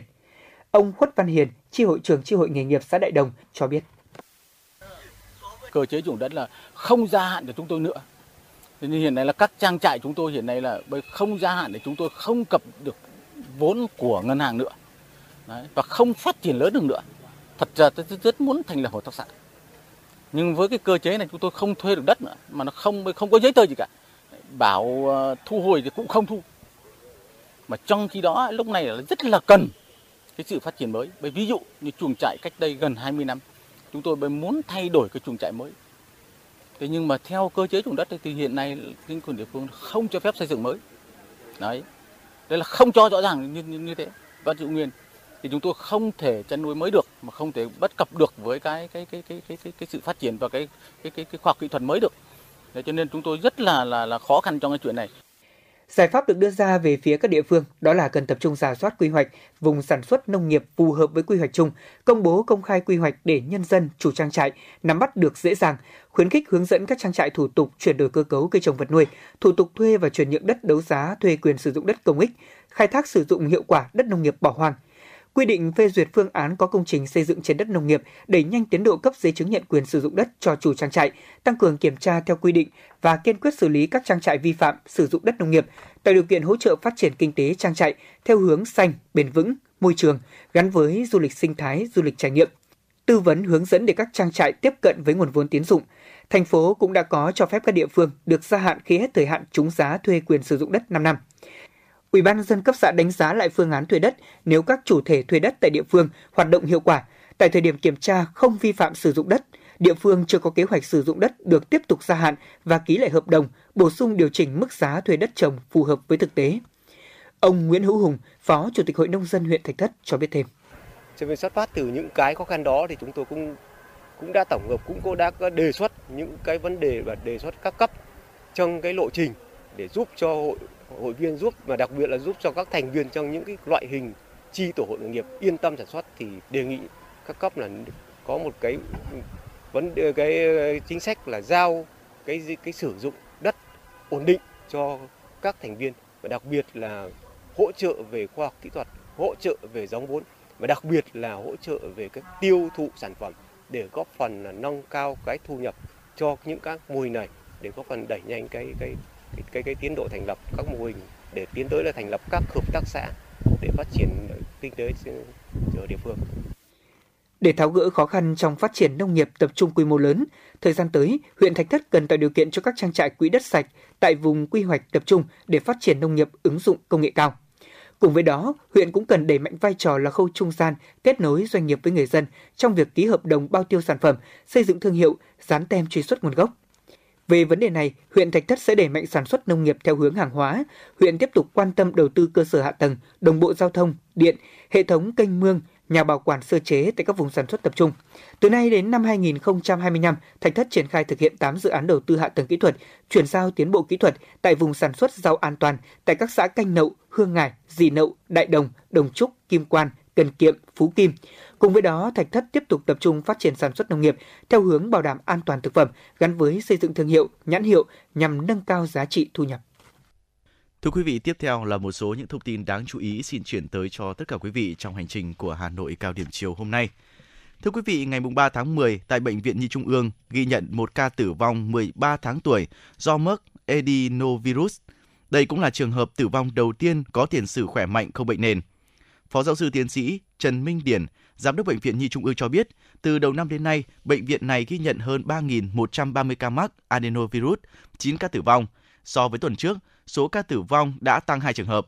Trong 9 ca tử vong tại Bệnh viện Nhi Trung ương liên quan đến adenovirus, có 4 ca mắc bệnh nền như tim bẩm sinh, ung thư, viêm não, suy đa tạng. 3 ca mắc bệnh cấp tính, đồng nhiễm các virus, virus khuẩn khác. Riêng ca tử vong mới nhất vừa ghi nhận vào ngày mùng 3 tháng 10 là một cháu bé 13 tháng tuổi có tiền sử khỏe mạnh, không bệnh nền. Ông Điển thông tin thêm, chỉ 3 tuần qua, Bệnh viện Nhi Trung ương đã ghi nhận gần 2.900 trẻ mắc adenovirus, chủ yếu từ 1 đến 3 tuổi. Trong đó có 2.344 ca tại Hà Nội, chiếm khoảng 75% tổng số bệnh nhân. Ngoài ra Bắc Ninh, Hưng Yên, mỗi địa phương cũng ghi nhận 103 ca. Không chỉ gia tăng số bệnh nhân mắc adenovirus so với năm trước, mà tỷ lệ số ca nhập viện cũng cao, chiếm trên 50% số ca phát hiện nhiễm bệnh. Hiện ở bệnh viện còn khoảng 300 ca mắc adenovirus đang điều trị, trong đó có hơn 40 ca nặng, nguy kịch, 6 bệnh nhân thở máy, 2 ca ECMO, tim phổi nhân tạo, 2 ca lọc máu, 35 ca thở oxy. Tương tự tại Trung tâm Nhi khoa Bệnh viện Bạch Mai, từ 24 đến 30 tháng 9 ghi nhận 13 ca mắc adenovirus. Trong 9 ca đang điều trị, có 2 ca thở máy hỗ trợ. Tại Bệnh viện Đa khoa Sanh Pôn, đến nay ghi nhận 84 ca. Riêng tuần qua có 57 ca điều trị nội trú với 5 ca nặng, nguy kịch, phải hỗ trợ hô hấp. Tại Bệnh viện Thanh Nhàn, Bệnh viện Đa khoa Hà Đông, tổng tiếp nhận gần 40 bệnh nhi nhiễm virus này từ Bệnh viện Nhi Trung ương chuyển về hoặc từ các bệnh viện tư nhân. Về công tác xét nghiệm điều trị adenovirus, Thứ trưởng Bộ Y tế Nguyễn Trường Sơn nhấn mạnh, vấn đề quan trọng nhất hiện nay là sàng lọc, phân luồng, phân tuyến điều trị nhằm hạn chế tối đa bệnh nhân trở nặng tử vong, lây chéo trong cơ sở điều trị. Việc xét nghiệm phải theo chỉ định của bác sĩ chứ không phải theo nhu cầu của người dân. Trong xu thế hội nhập quốc tế cũng như sự tác động của cuộc cách mạng 4.0, yêu cầu về kỹ năng lao động là rất quan trọng với mỗi quốc gia. Nâng tầm kỹ năng lao động sẽ là gia tăng chất lượng, hiệu quả lao động, góp phần vào phát triển kinh tế xã hội. Tuy nhiên, ở nước ta hiện nay, những lao động có kiến thức kỹ năng để làm các công việc phức tạp, có khả năng thích ứng nhanh với thay đổi của công nghệ, vận dụng sáng tạo những kiến thức kỹ năng đã được đào tạo vào quá trình lao động sản xuất còn ít. Điều này đòi hỏi các cơ quan quản lý nhà nước cần có giải pháp đồng bộ để nâng cao kỹ năng cho lao động Việt Nam trong giai đoạn tiếp theo. Theo số liệu của Bộ Lao động Thương binh và Xã hội, Việt Nam là nước có tỷ lệ lao động qua đào tạo thấp, quý 2 của năm 2022 mới chỉ đạt 26,2%. Giai đoạn từ năm 2015 đến năm 2020 có 66,7% công nhân lao động có trình độ trung học phổ thông, 80% công nhân lao động tại các doanh nghiệp được đào tạo nghề, chủ yếu là doanh nghiệp tự đào tạo. 43% công nhân lao động được đào tạo lại, 22,5% bậc thợ từ 4 đến 7 có tay nghề cao. Theo Tổng cục Thống kê, tình hình lao động việc làm quý 3 năm 2022 tiếp tục đà phục hồi. Lực lượng lao động, số người đang làm việc và thu nhập bình quân tháng của người lao động tăng so với quý trước và cùng kỳ năm trước. Tỷ lệ thất nghiệp và tỷ lệ thiếu việc làm giảm so với quý trước và so với cùng kỳ năm trước. Cụ thể, số liệu từ báo cáo tình hình kinh tế xã hội quý 3 và 9 tháng đầu năm 2022 của Tổng cục Thống kê, Bộ Kế hoạch và Đầu tư, tỷ lệ thất nghiệp và tỷ lệ thiếu việc làm cả nước giảm so với quý trước và so với cùng kỳ năm trước. Cơ quan Thống kê Quốc gia nhận định tình hình lao động việc làm quý 3 năm 2022 tiếp tục đà phục hồi. Lực lượng lao động, số người đang làm việc và thu nhập bình quân tháng của người lao động tăng so với quý trước và cùng kỳ năm trước. Tỷ lệ thất nghiệp và tỷ lệ thiếu việc làm giảm so với quý trước và so với cùng kỳ năm trước. Tỷ lệ thất nghiệp trong độ tuổi lao động quý 3 năm 2022 ước tính là 2,28%, giảm 0,04 điểm phần trăm so với quý trước và giảm 1,7 điểm phần trăm so với cùng kỳ năm trước. Tính chung 9 tháng năm 2022, tỷ lệ thất nghiệp của lao động trong độ tuổi là 2,35%. Trong đó thì khu vực thành thị là 2,88%, khu vực nông thôn là 2,02%. Tỷ lệ thiếu việc làm của lao động trong độ tuổi ước tính là 2,29%. Trong đó tỷ lệ thiếu việc làm khu vực thành thị là 1,75%, tỷ lệ thiếu việc làm khu vực nông thôn là 2,63%. Tỷ lệ lao động có việc làm phi chính thức ngoài hộ nông, lâm nghiệp thủy sản ước tính là 55,3%. Trong đó thì khu vực thành thị là 47,0%, khu vực nông thôn là 62,2%. 9 tháng năm 2021 tương ứng là 56,4%, 47,8%, 63,7%. thu nhập bình quân tháng của lao động làm công hưởng lương quý 3 năm 2022 là 7,6 triệu đồng trên một tháng, tăng 126.000 đồng so với quý trước và tăng 1,6 triệu đồng so với cùng kỳ năm trước. Trong đó, thu nhập của lao động nam là 8 triệu đồng trên một tháng, lao động nữ là 7 triệu đồng trên một tháng. Tính chung 9 tháng năm 2022, thu nhập bình quân tháng của lao động làm công hưởng lương ước tính là 7,5 triệu đồng trên một tháng, tăng 805.000 đồng so với cùng kỳ năm trước. Thưa quý vị, vừa rồi là một số những thông tin đáng chú ý chúng tôi cập nhật và gửi đến quý vị. Và thưa quý vị, tiếp theo chương trình thì chúng tôi xin mời quý vị cùng đến với phóng sự mà chúng tôi đã thực hiện. Thưa quý vị, để liên kết nông dân cùng sản xuất nâng cao hiệu quả kinh tế từ các mô hình, những năm qua, Hội nông dân các huyện của thành phố Hà Nội đã thành lập các tổ hội, chi hội nghề nghiệp. Từ đó nhiều mô hình sản xuất phát huy hiệu quả kinh tế, tạo nguồn nông sản sạch cho người tiêu dùng. Mời quý vị cùng đến với phóng sự có tựa đề Hà Nội phát huy vai trò các tổ hội, chi hội nghề nghiệp. Tháng 4 năm 2022, Hội Nông dân xã Tản Lĩnh, huyện Ba Vì ra mắt chi hội nông dân nghề nghiệp cây mai trắng với 28 thành viên. Những năm qua, tại xã Tản Lĩnh, trồng mai trắng đang mang lại hiệu quả kinh tế rất cao cho các hộ dân. Tuy nhiên hầu hết là tự phát, chưa có tính liên kết.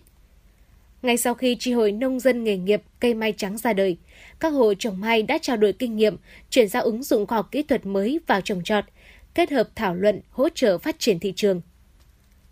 Theo thống kê của Hội Nông dân huyện Ba Vì, để hỗ trợ nông dân phát triển kinh tế, từ đầu năm đến nay, các cấp hội của huyện đã chỉ đạo thành lập mới hai chi hội nghề nghiệp, gồm chi hội nông dân nghề nghiệp đồ mộc gia dùng tại thôn Vân Gia 2, xã Tản Hồng, chi hội nông dân nghề nghiệp cây mai trắng tại thôn An Hòa, xã Tản Lĩnh, 11 tổ hội nghề nghiệp gắn với tổ hợp tác như chăn nuôi bò thịt tại thôn Chi Lai, xã Đồng Thái, chăn nuôi bò sinh sản tại thôn Chu Châu, xã Minh Châu, chăn nuôi châu bò sinh sản tại thôn Văn Minh, xã Cam Thượng, tổ hội may công nghiệp tại xã Phú Đông, tổ hội nghề nghiệp tại các xã Phong Vân, Vạn Thắng, tổ hội mây che đan tại xã Cổ Đô, Trẻ Ba Trại.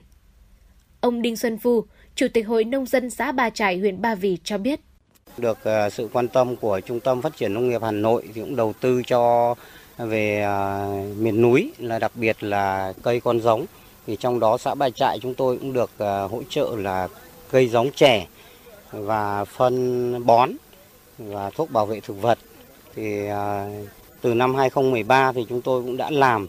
Thì sau đó thì được Trung tâm à, Phát triển Nông nghiệp cũng hỗ trợ làm à, cho cái chương trình chè Việt Gáp thì chúng tôi cũng đã xây dựng các mô hình kinh tế tập thể thì cũng, chúng tôi cũng tổ chức được hai mô hình mô hình kinh tế làm chè thì từ năm đó thì bà con nông dân là rất phấn khởi cái thứ nhất là thay thế giống chè già cỗi là thay thế vào đó là giống chè LDP1 vừa năng suất và chất lượng cao thì bán ra thị trường như hiện nay à, chúng tôi đang bán chè à, Thương hiệu của chúng tôi là đang bán 280.000 một kg.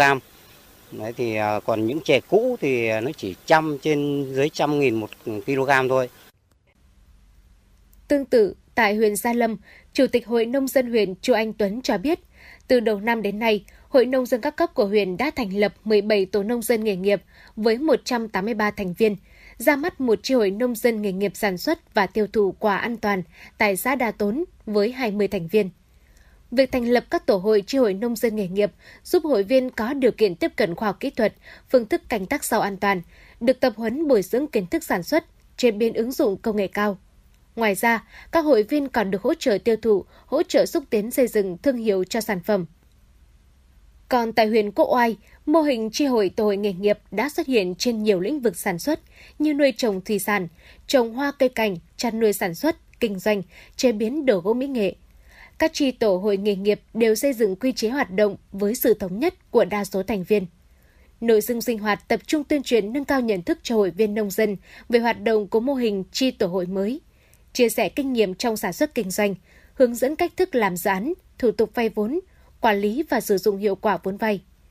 Cùng với đó, các cấp hội còn chủ động hướng dẫn tri hội, tổ hội nghề nghiệp xây dựng kế hoạch sản xuất, phối hợp tổ chức tập huấn chuyển giao tiến bộ khoa học kỹ thuật công nghệ mới – vào sản xuất, trang bị kiến thức về sản xuất, kinh doanh, dịch vụ, thị trường, giới thiệu tổ chức tham quan học tập các mô hình sản xuất hiệu quả, xây dựng quỹ hội và quỹ sản xuất.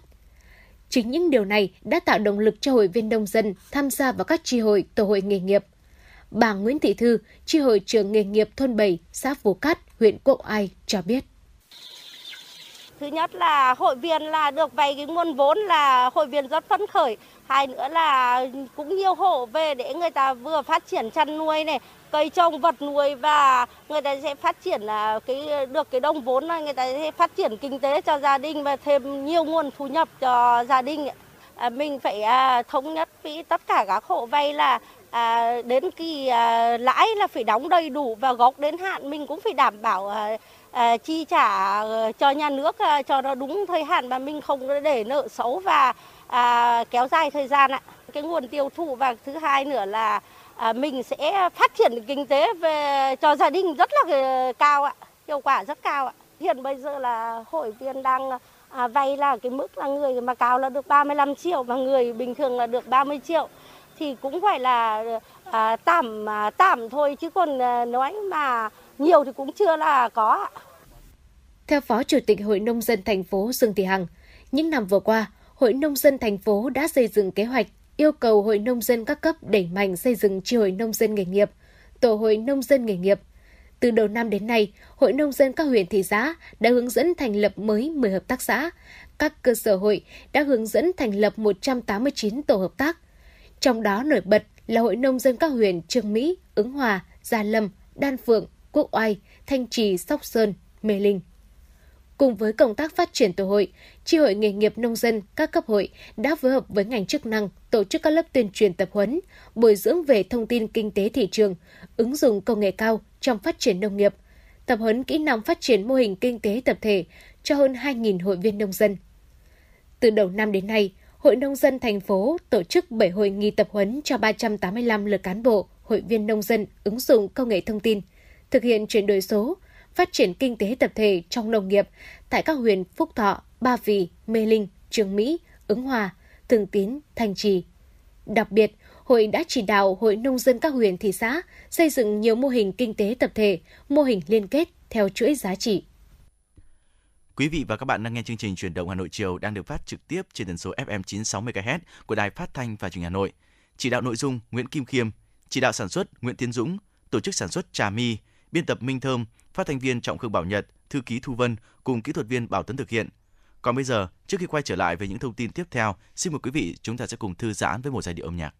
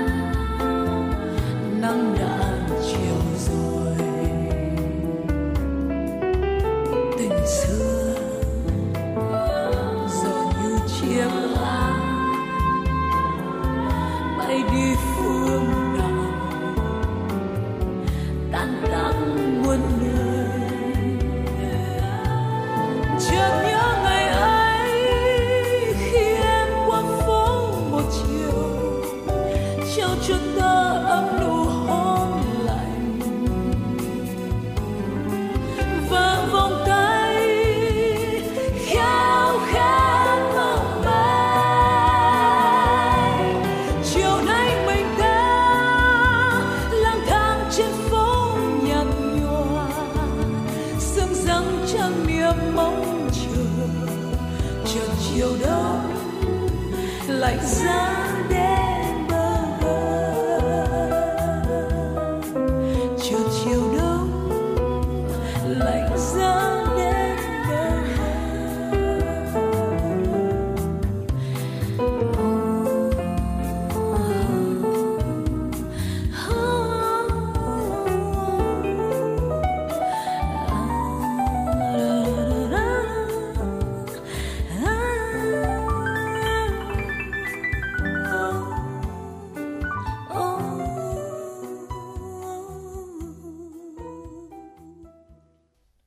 Vị và các bạn thân mến, chúng ta tiếp tục quay trở lại với khung giờ chuyển động chiều ngày hôm nay. Thưa quý vị, trong 5 năm qua, cán bộ, đảng viên và nhân dân huyện Sóc Sơn đã chủ động, sáng tạo, vượt qua khó khăn, xây dựng huyện Sóc Sơn phát triển toàn diện về kinh tế, văn hóa, xã hội. Đáng chú ý trong lĩnh vực kinh tế đã có nhiều kết quả đáng ghi nhận. Theo đó, kinh tế các năm liên tục phát triển, ổn định với tốc độ tăng trưởng giá trị sản xuất bình quân ước đạt 9,64% một năm. Xin mời quý vị cùng đến với phóng sự có tựa đề Sóc Sơn đẩy mạnh chuyển đổi cơ cấu nông nghiệp. Trong lĩnh vực nông nghiệp, huyện Sóc Sơn đã xây dựng được các mô hình sản xuất nông nghiệp hàng hóa và sinh thái theo hướng áp dụng công nghệ cao, phát triển cả về quy mô, chủng loại sản phẩm. Huyện đã hình thành thêm 9 chuỗi liên kết, hình thành thêm 32 vùng sản xuất, hoàn thành việc quy hoạch vùng sản xuất nông nghiệp chuyên canh tập trung. Chăn nuôi phát triển theo hướng giảm mạnh hộ nhỏ lẻ sang chăn nuôi trang trại, gia trại, tập trung, quy mô lớn, ứng dụng công nghệ cao, có nhiều mô hình chăn nuôi an toàn sinh học chất lượng cao. Hiện nay trên địa bàn huyện Sóc Sơn đã xuất hiện nhiều mô hình chuyển đổi cơ cấu cây trồng, vật nuôi mang lại hiệu quả kinh tế cao. Theo số liệu thống kê của Phòng Kinh tế huyện Sóc Sơn, diện tích trồng cây dược liệu trên địa bàn huyện đạt 66 ha, tập trung tại các xã Bắc Phú, Minh Chí, Minh Phú, Nam Sơn, Hiền Ninh, Xuân Giang. Các chủng loại dược liệu được trồng chủ yếu trên địa bàn huyện Sóc Sơn, phong phú, đa dạng, lên tới hơn 80 loại. Xu hướng tiêu dùng của người dân quay lại sử dụng các loại thuốc được bào chế từ dược liệu truyền thống, tiềm năng tiêu thụ cây dược liệu và sản phẩm từ cây dược liệu là rất lớn. Do đó, huyện Sóc Sơn đang từng bước nhân rộng các mô hình trồng cây dược liệu hữu cơ, mang lại hiệu quả kinh tế cao. Bà Nguyễn Thanh Tuyền, người sáng lập vườn dược liệu Sóc Sơn cho biết. Lương ờ, căn bản thì mọi người ít nhất cũng được từ 5 triệu cứng cho đến 6 triệu một trên một đầu người. Ngoài ra thì à, người nông dân có thể tham gia vào những cái mô hình sản xuất nhỏ tại nhà thì họ sẽ, mình sẽ giúp họ để mà bán cho cho những khách hàng của dược liệu Sóc Sơn. Người mà đã là khách hàng của dược liệu Sóc Sơn thì họ quan tâm đến vấn đề sức khỏe, cho nên họ rất thích rau cỏ hay là vật nuôi từ hữu cơ. Và khi đến đó thì mình để giúp cho công nhân của vườn mình có thêm một khoản thu nhập nhỏ nhỏ nữa Hiện nay trên địa bàn huyện Sóc Sơn đã hình thành 32 vùng sản xuất và hoàn thành quy hoạch vùng sản xuất nông nghiệp chuyên canh tập trung, gồm vùng trồng rau hữu cơ, rau an toàn, Việt Gáp, rau công nghệ cao với quy mô từ 2 ha trở lên. Những mô hình này tập trung tại các xã Thanh Xuân, Minh Phú, Phú Cường và Trung xã. Vùng trồng cây ăn quả với quy mô từ 5 ha trở lên tại các xã Phú Cường, Phú Minh, Đông Xuân, Quang Tiến. Vùng trồng cây dược liệu thảo dược với quy mô từ 2 ha trở lên ở các xã Bắc Sơn, Hiền Ninh, Minh Trí, Nam Sơn, Xuân Giang – các mô hình này đều cho giá trị từ 400 triệu đồng đến 1,2 tỷ đồng trên một hecta một năm, góp phần quan trọng nâng cao thu nhập cho nông dân địa phương. Ông Khổng Văn Lai, xã Trung xã huyện Sóc Sơn cho biết. Từ cái mô hình liên kết này chúng tôi làm ra sản phẩm là có đơn vị bao tiêu cho chúng tôi và giá cả nó rất ổn định. Riêng về môi trường thì tôi thấy là là rất đảm bảo bởi vì là thực ra nói là vừa rồi thì được nhà nước trên quan tâm đến chúng tôi là có cái cái màn phủ ban hai này là chúng tôi sản xuất thấy là rất hiệu quả, kinh tế rất cao. Huyện Sóc Sơn cũng như là các ban ngành của Sóc Sơn cũng như là xã là rất quan tâm đến cái việc mà chúng tôi chuyển đổi mô hình cũng là hỗ trợ cho chúng tôi rất nhiều thứ và phân nhất là phân. Vừa rồi là cái phân hữu cơ đưa về cho chúng tôi để chúng tôi chuyển đổi. Bà con là làm nhìn chung là nói chung là rất uh, hăng say. Mô hình trồng rau thủy canh công nghệ cao ở xã Phú Cường cũng là mô hình mới, mang lại hiệu quả kinh tế cao. Cách đây hơn 5 năm, gia đình ông Hoàng Quốc Chiến ở xã Phú Cường đầu tư khoảng 2 tỷ đồng xây dựng 2.000 m2 nhà lưới để trồng rau thủy canh ứng dụng công nghệ cao với các loại rau theo mùa như rau muống, cải xanh, cải xà lách tím, cải bó xôi, cải thìa, cải ngọt. Thực tế đã khẳng định rau trồng theo hướng thủy canh phát triển tốt, thích hợp với khí hậu, giá cả tương đối ổn định, khoảng 35 đến 40 ngàn đồng một kg, cao hơn 15% so với các loại rau bán ngoài chợ. Đặc biệt sản xuất theo phương pháp này bảo đảm an toàn vệ sinh thực phẩm nên gia đình ký hợp đồng cung cấp các doanh nghiệp trên địa bàn. Trung bình mỗi tháng thì gia đình ông xuất bán khoảng 3 tấn rau, thu nhập hơn 1 tỷ đồng một năm. Ông Hoàng Quốc Chiến, giám đốc công ty trách nhiệm hạn Thiên Sơn, huyện Sóc Sơn cho biết. Của mình nên là nó không dính níu đến đất thì nó không có sâu bệnh mình không phải phòng ngừa thì nó rau cây rau rất là sạch. Nên thị trường tiêu thụ thì mình đã ký kết rồi những nơi nào đặt hàng đến đâu thì mình mở rộng đấy. Là giá giá quanh năm, ngày tháng là một giá thôi. Đắt rẻ là thời tiết bốn mùa là không cần biết, cứ ký như thế. Nó chỉ tính là chia ra một năm trung bình là đắt hơn rau ở bên ngoài là chỉ 5 đến 6 nghìn một cân thôi. Mô hình này thì mình áp dụng được 5 năm rồi. So với rau truyền thống thì cái rau này thì nó chắc chắn là bốn mùa là lúc nào nó cũng sạch. Mưa bão thì cũng không mà ảnh hưởng gì đến rau cả. Nó thì hơn như về mọi mặt ấy. những ai mà đã ăn thử rồi thì rất là thích luôn là những người là chưa ăn thì chắc nói người ta lại cũng không thích lắm với lợi thế về địa hình thổ nhưỡng và khí hậu thuận lợi, Sóc Sơn cũng có thế mạnh trong sản xuất rau an toàn. Đến nay thì huyện đã xây dựng được diện tích sản xuất rau an toàn trên 400 ha, trong đó trên 30 ha rau hữu cơ được tổ chức sản xuất tập trung tại xã Thanh Xuân. Để mở rộng sản xuất và khẳng định chất lượng thương hiệu rau hữu cơ Sóc Sơn trên thị trường, Cục Sở hữu trí tuệ Bộ Khoa học Công nghệ đã cấp giấy chứng nhận nhãn hiệu tập thể rau hữu cơ Sóc Sơn. Hội nông dân huyện Sóc Sơn được giao là đơn vị quản lý thương hiệu nhằm hoàn thiện từ khâu quản lý tổ chức sản xuất, sơ chế, đóng gói tiêu thụ sản phẩm, quản lý thương hiệu và tìm kiếm mở rộng thị trường. Ông Nguyễn Quốc Ân, Chủ tịch Hội nông dân huyện Sóc Sơn cho biết. Thực hiện cái kế hoạch của Hội nông dân huyện là sẽ xây dựng cái vùng sản xuất hữu cơ với quy mô từ 30 đến 40 hecta. Chúng tôi có suy nghĩ rằng nếu để mà tiếp tục phát triển cái hướng sản xuất nông nghiệp hữu cơ thì cái vai trò trách nhiệm của tổ chức hội và cấp ủy chính quyền địa phương và doanh nghiệp là cần phải được tăng cường hơn nữa, cần phải được tăng, tăng cường hơn nữa để khi bước vào tổ chức sản xuất và kinh doanh các cái sản phẩm nông nghiệp nó nằm trong một cái chuỗi liên kết bền vững sản xuất có kế hoạch và tiêu thụ sản phẩm trên thị trường là nằm trong cũng đều nằm trong một kế hoạch khép kín. Nông dân là người quyết định.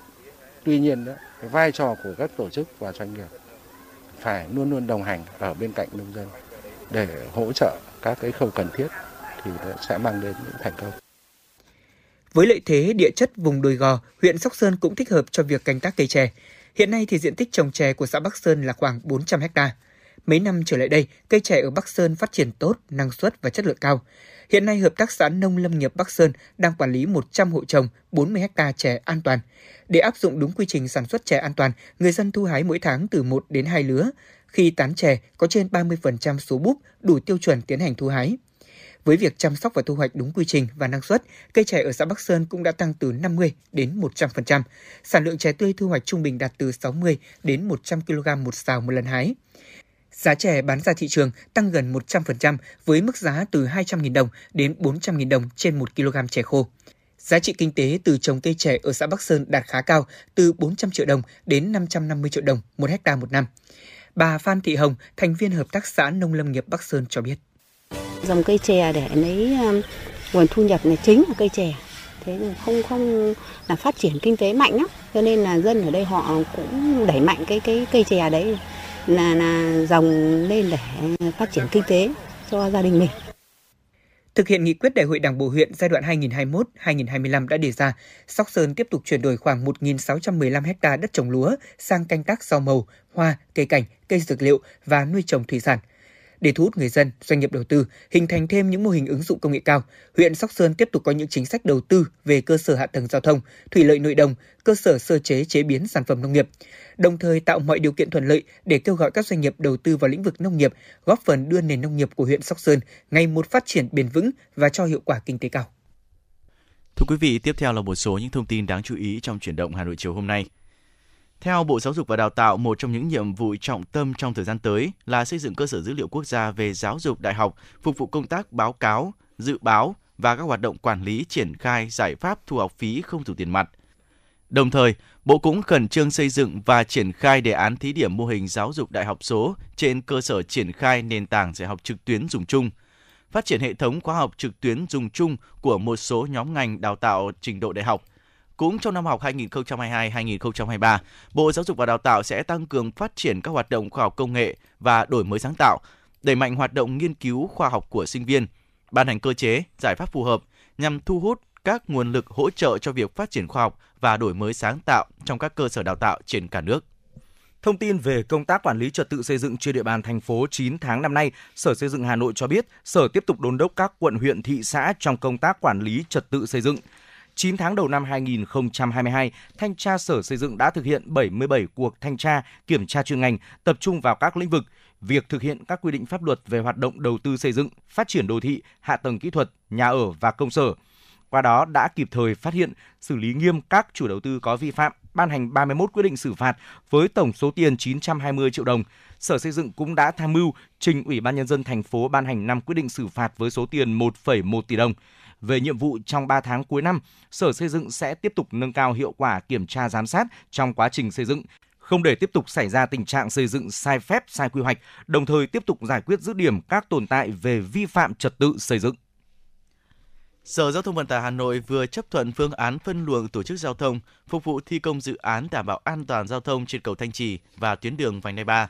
Theo đó, từ ngày 3 tháng 10 đến ngày 16 tháng 12 năm 2022, đơn vị thi công tổ chức rào chắn, mở giải phân cách giữa để các xe ô tô từ làn hỗn hợp chuyển sang làn đường sát giải phân cách giữa để di chuyển qua vị trí thi công. Giai đoạn 1 thực hiện theo chiều từ Pháp Vân đi quốc lộ 5 từ ngày 3 tháng 10 đến ngày 15 tháng 11 năm 2022. Giai đoạn 2 thực hiện theo chiều từ quốc lộ 5 đi Pháp Vân từ ngày 16 tháng 11 đến ngày 16 tháng 12 năm 2022 các nhà thầu chỉ được phép thực hiện thi công từ 22 giờ đến 5 giờ sáng ngày hôm sau và phải thu hồi toàn bộ máy thi công, biển báo, rào chắn cho các phương tiện lưu thông bình thường vào sáng hôm sau. Thưa quý vị, Liên hoan phim Italia 2022 do Đại sứ quán Italia tại Hà Nội giới thiệu sẽ diễn ra từ ngày mùng 3 đến mùng 9 tháng 10 tại Trung tâm Chiếu phim Quốc gia số 87 Láng Hạ Ba Đình, Hà Nội. Chương trình giới thiệu 7 bộ phim đặc sắc Mọi chuyện rồi sẽ ổn, Lặng im vô tận, Bác sĩ khẩn cấp, Chia tay ở Rome, cô bé bị trả lại, nhà tù bên trong, ông vua của tiếng cười. Thông qua chính kịch và hài kịch, những câu chuyện về cuộc sống thành thị, bảy bộ phim mô tả xã hội đương đại của Italia đang đối mặt với những thách thức mới trong khi vẫn duy trì nguồn gốc sâu xa của quá khứ. Trong đêm khai mạc, khán giả sẽ được trò chuyện với nhà báo, nhà phê bình điện ảnh nổi tiếng Việt Nam Lê Hồng Lâm và đạo diễn liên hoan phim châu Á Antonio Temenini. Liên hoan phim năm nay được tổ chức cùng Liên hoan phim châu Á tại Rome nhằm mang đến cho công chúng Việt Nam cái nhìn về nền điện ảnh đương đại của Italy. Vé xem phim miễn phí được phát tại quầy vé Trung tâm chiếu phim quốc gia số 87 Láng Hạ, Ba Đình, Hà Nội.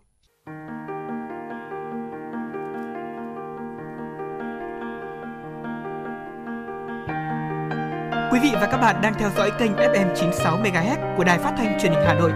Hãy giữ sóng và tương tác với chúng tôi theo số điện thoại 024 3773 6688. FM 96 đồng hành trên mọi nẻo đường.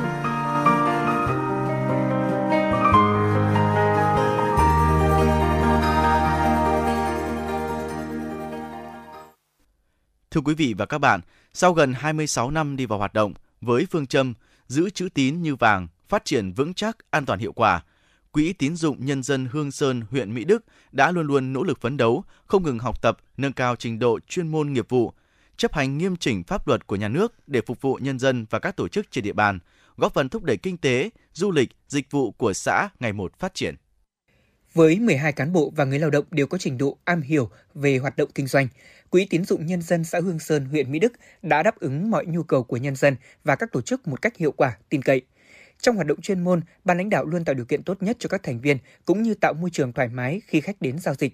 Tất cả thủ tục hành chính đều được thực hiện đơn giản, nhanh gọn và chính xác, bất kể thời gian ngoài giờ hành chính hay những ngày nghỉ để hoàn tất hồ sơ nhanh nhất và tạo điều kiện cho khách hàng tiếp cận nguồn vốn vay kịp thời để có thể đầu tư sản xuất kinh doanh, nhưng luôn đảm bảo đúng quy định, nguyên tắc và đúng pháp luật.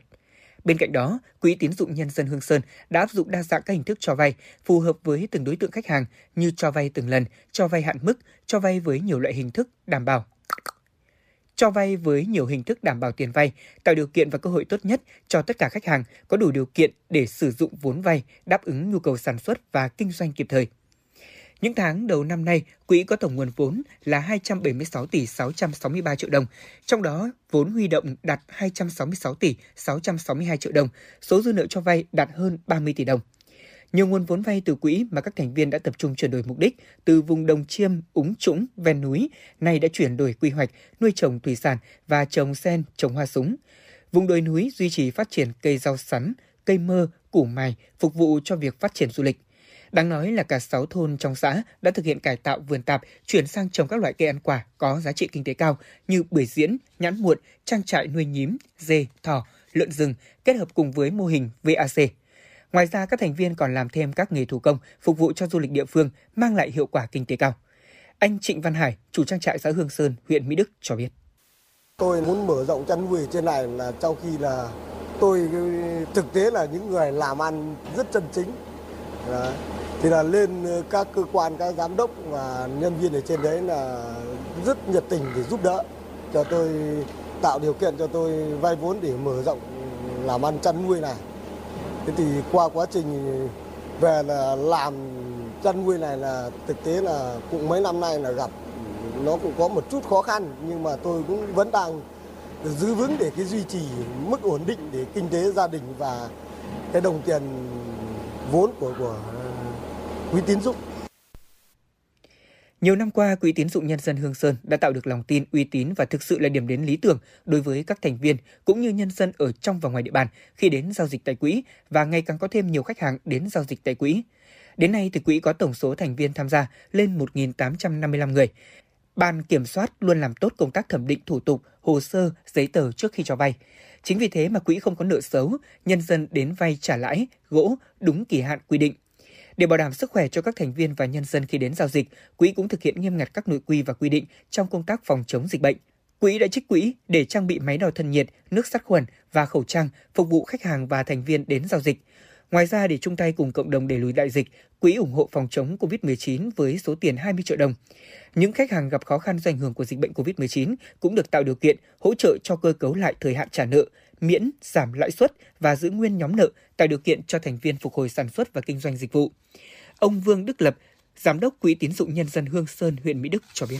Quỹ tín dụng nhân dân Hương Sơn hoạt động rất là an toàn và hiệu quả, được nhân dân rất là tín nhiệm và đặc biệt tổng nguồn vốn dư nợ nó đã uh, cao rất là nổi bật, được khách hàng rất là tin tưởng. Đặc biệt trong công tác cho vay thì đối với Quỹ tín dụng nhân dân Hương Sơn là đã cải biên được tất cả các thủ tục nhanh gọn khi khách hàng đăng ký đến vay một cái là cán bộ tín dụng thẩm định trước và sau luôn, và báo cáo hội đồng thẩm định cho vay và đã giải ngân trong ừ, thời gian ngắn nhất để cho khách hàng người ta về, người ta sử dụng nguồn vốn được hiệu quả, an toàn.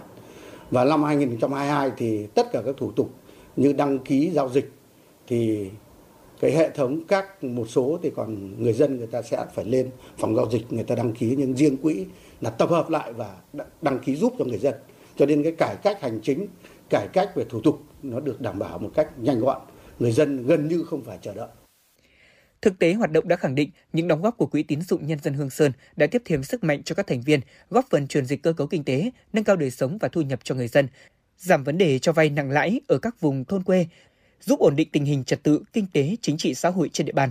Do vậy, quỹ đã được huyện ủy Mỹ Đức công nhận là cơ quan văn hóa, Liên minh Hợp tác xã Việt Nam và chi nhánh Ngân hàng Nông nghiệp thành phố Hà Nội tặng bằng khen vì có thành tích xuất sắc trong hoạt động an toàn, hiệu quả.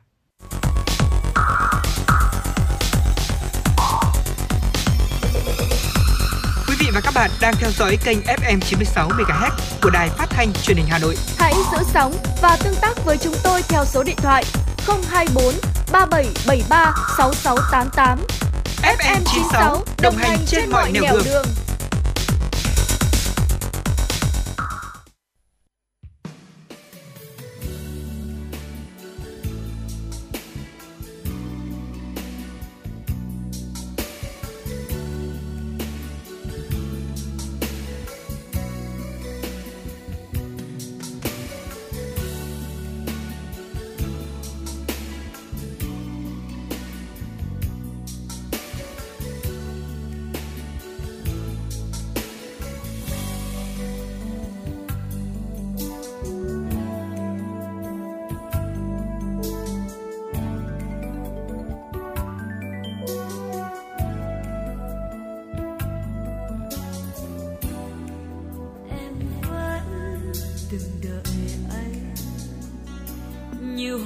Bạn bè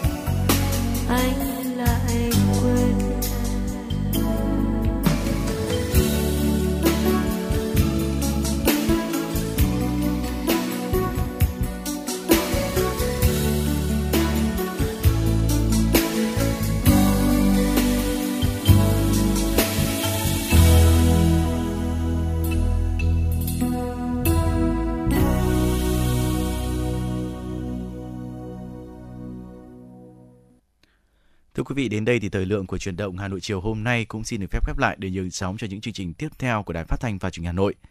Và những giai điệu âm nhạc cuối cùng cũng sẽ kết thúc trong chương trình ngày hôm nay. Bảo Nhật Trọng Khương thân ái chào tạm biệt. Hà Nội mùa thu cây cơm nguội vàng cây bằng lá đỏ nằm kề bên nhau phố xưa nhà cổ mái ngói thăm nâu Hà Nội mùa thu mùa thu Hà Nội, mùa hoa sữa về, thơm từng cơn gió. Mùa cốm xanh về, thơm bàn tay nhỏ. Cốm sữa vỉa hè, thơm bước chân qua. Hồ tây chiều thu, mặt nước vàng lay, bờ xa mời gọi màn sương thương nhớ bay sớm cầm nhỏ vỗ cánh mặt trời. Hà nội mùa thu đi giữa mọi người, lòng như thầm hỏi, tôi đang nhớ ai? Sẽ có một ngày trời thu hà nội trả lời cho tôi. Sẽ có một ngày từng con đường nhỏ trả lời cho tôi. Đi giữa mọi người. Lòng như thầm hỏi, tôi đang nhớ ai? Sẽ có một ngày trời thu hà nội trả lời cho tôi. Sẽ có một ngày từng con đường nhỏ trả lời cho tôi.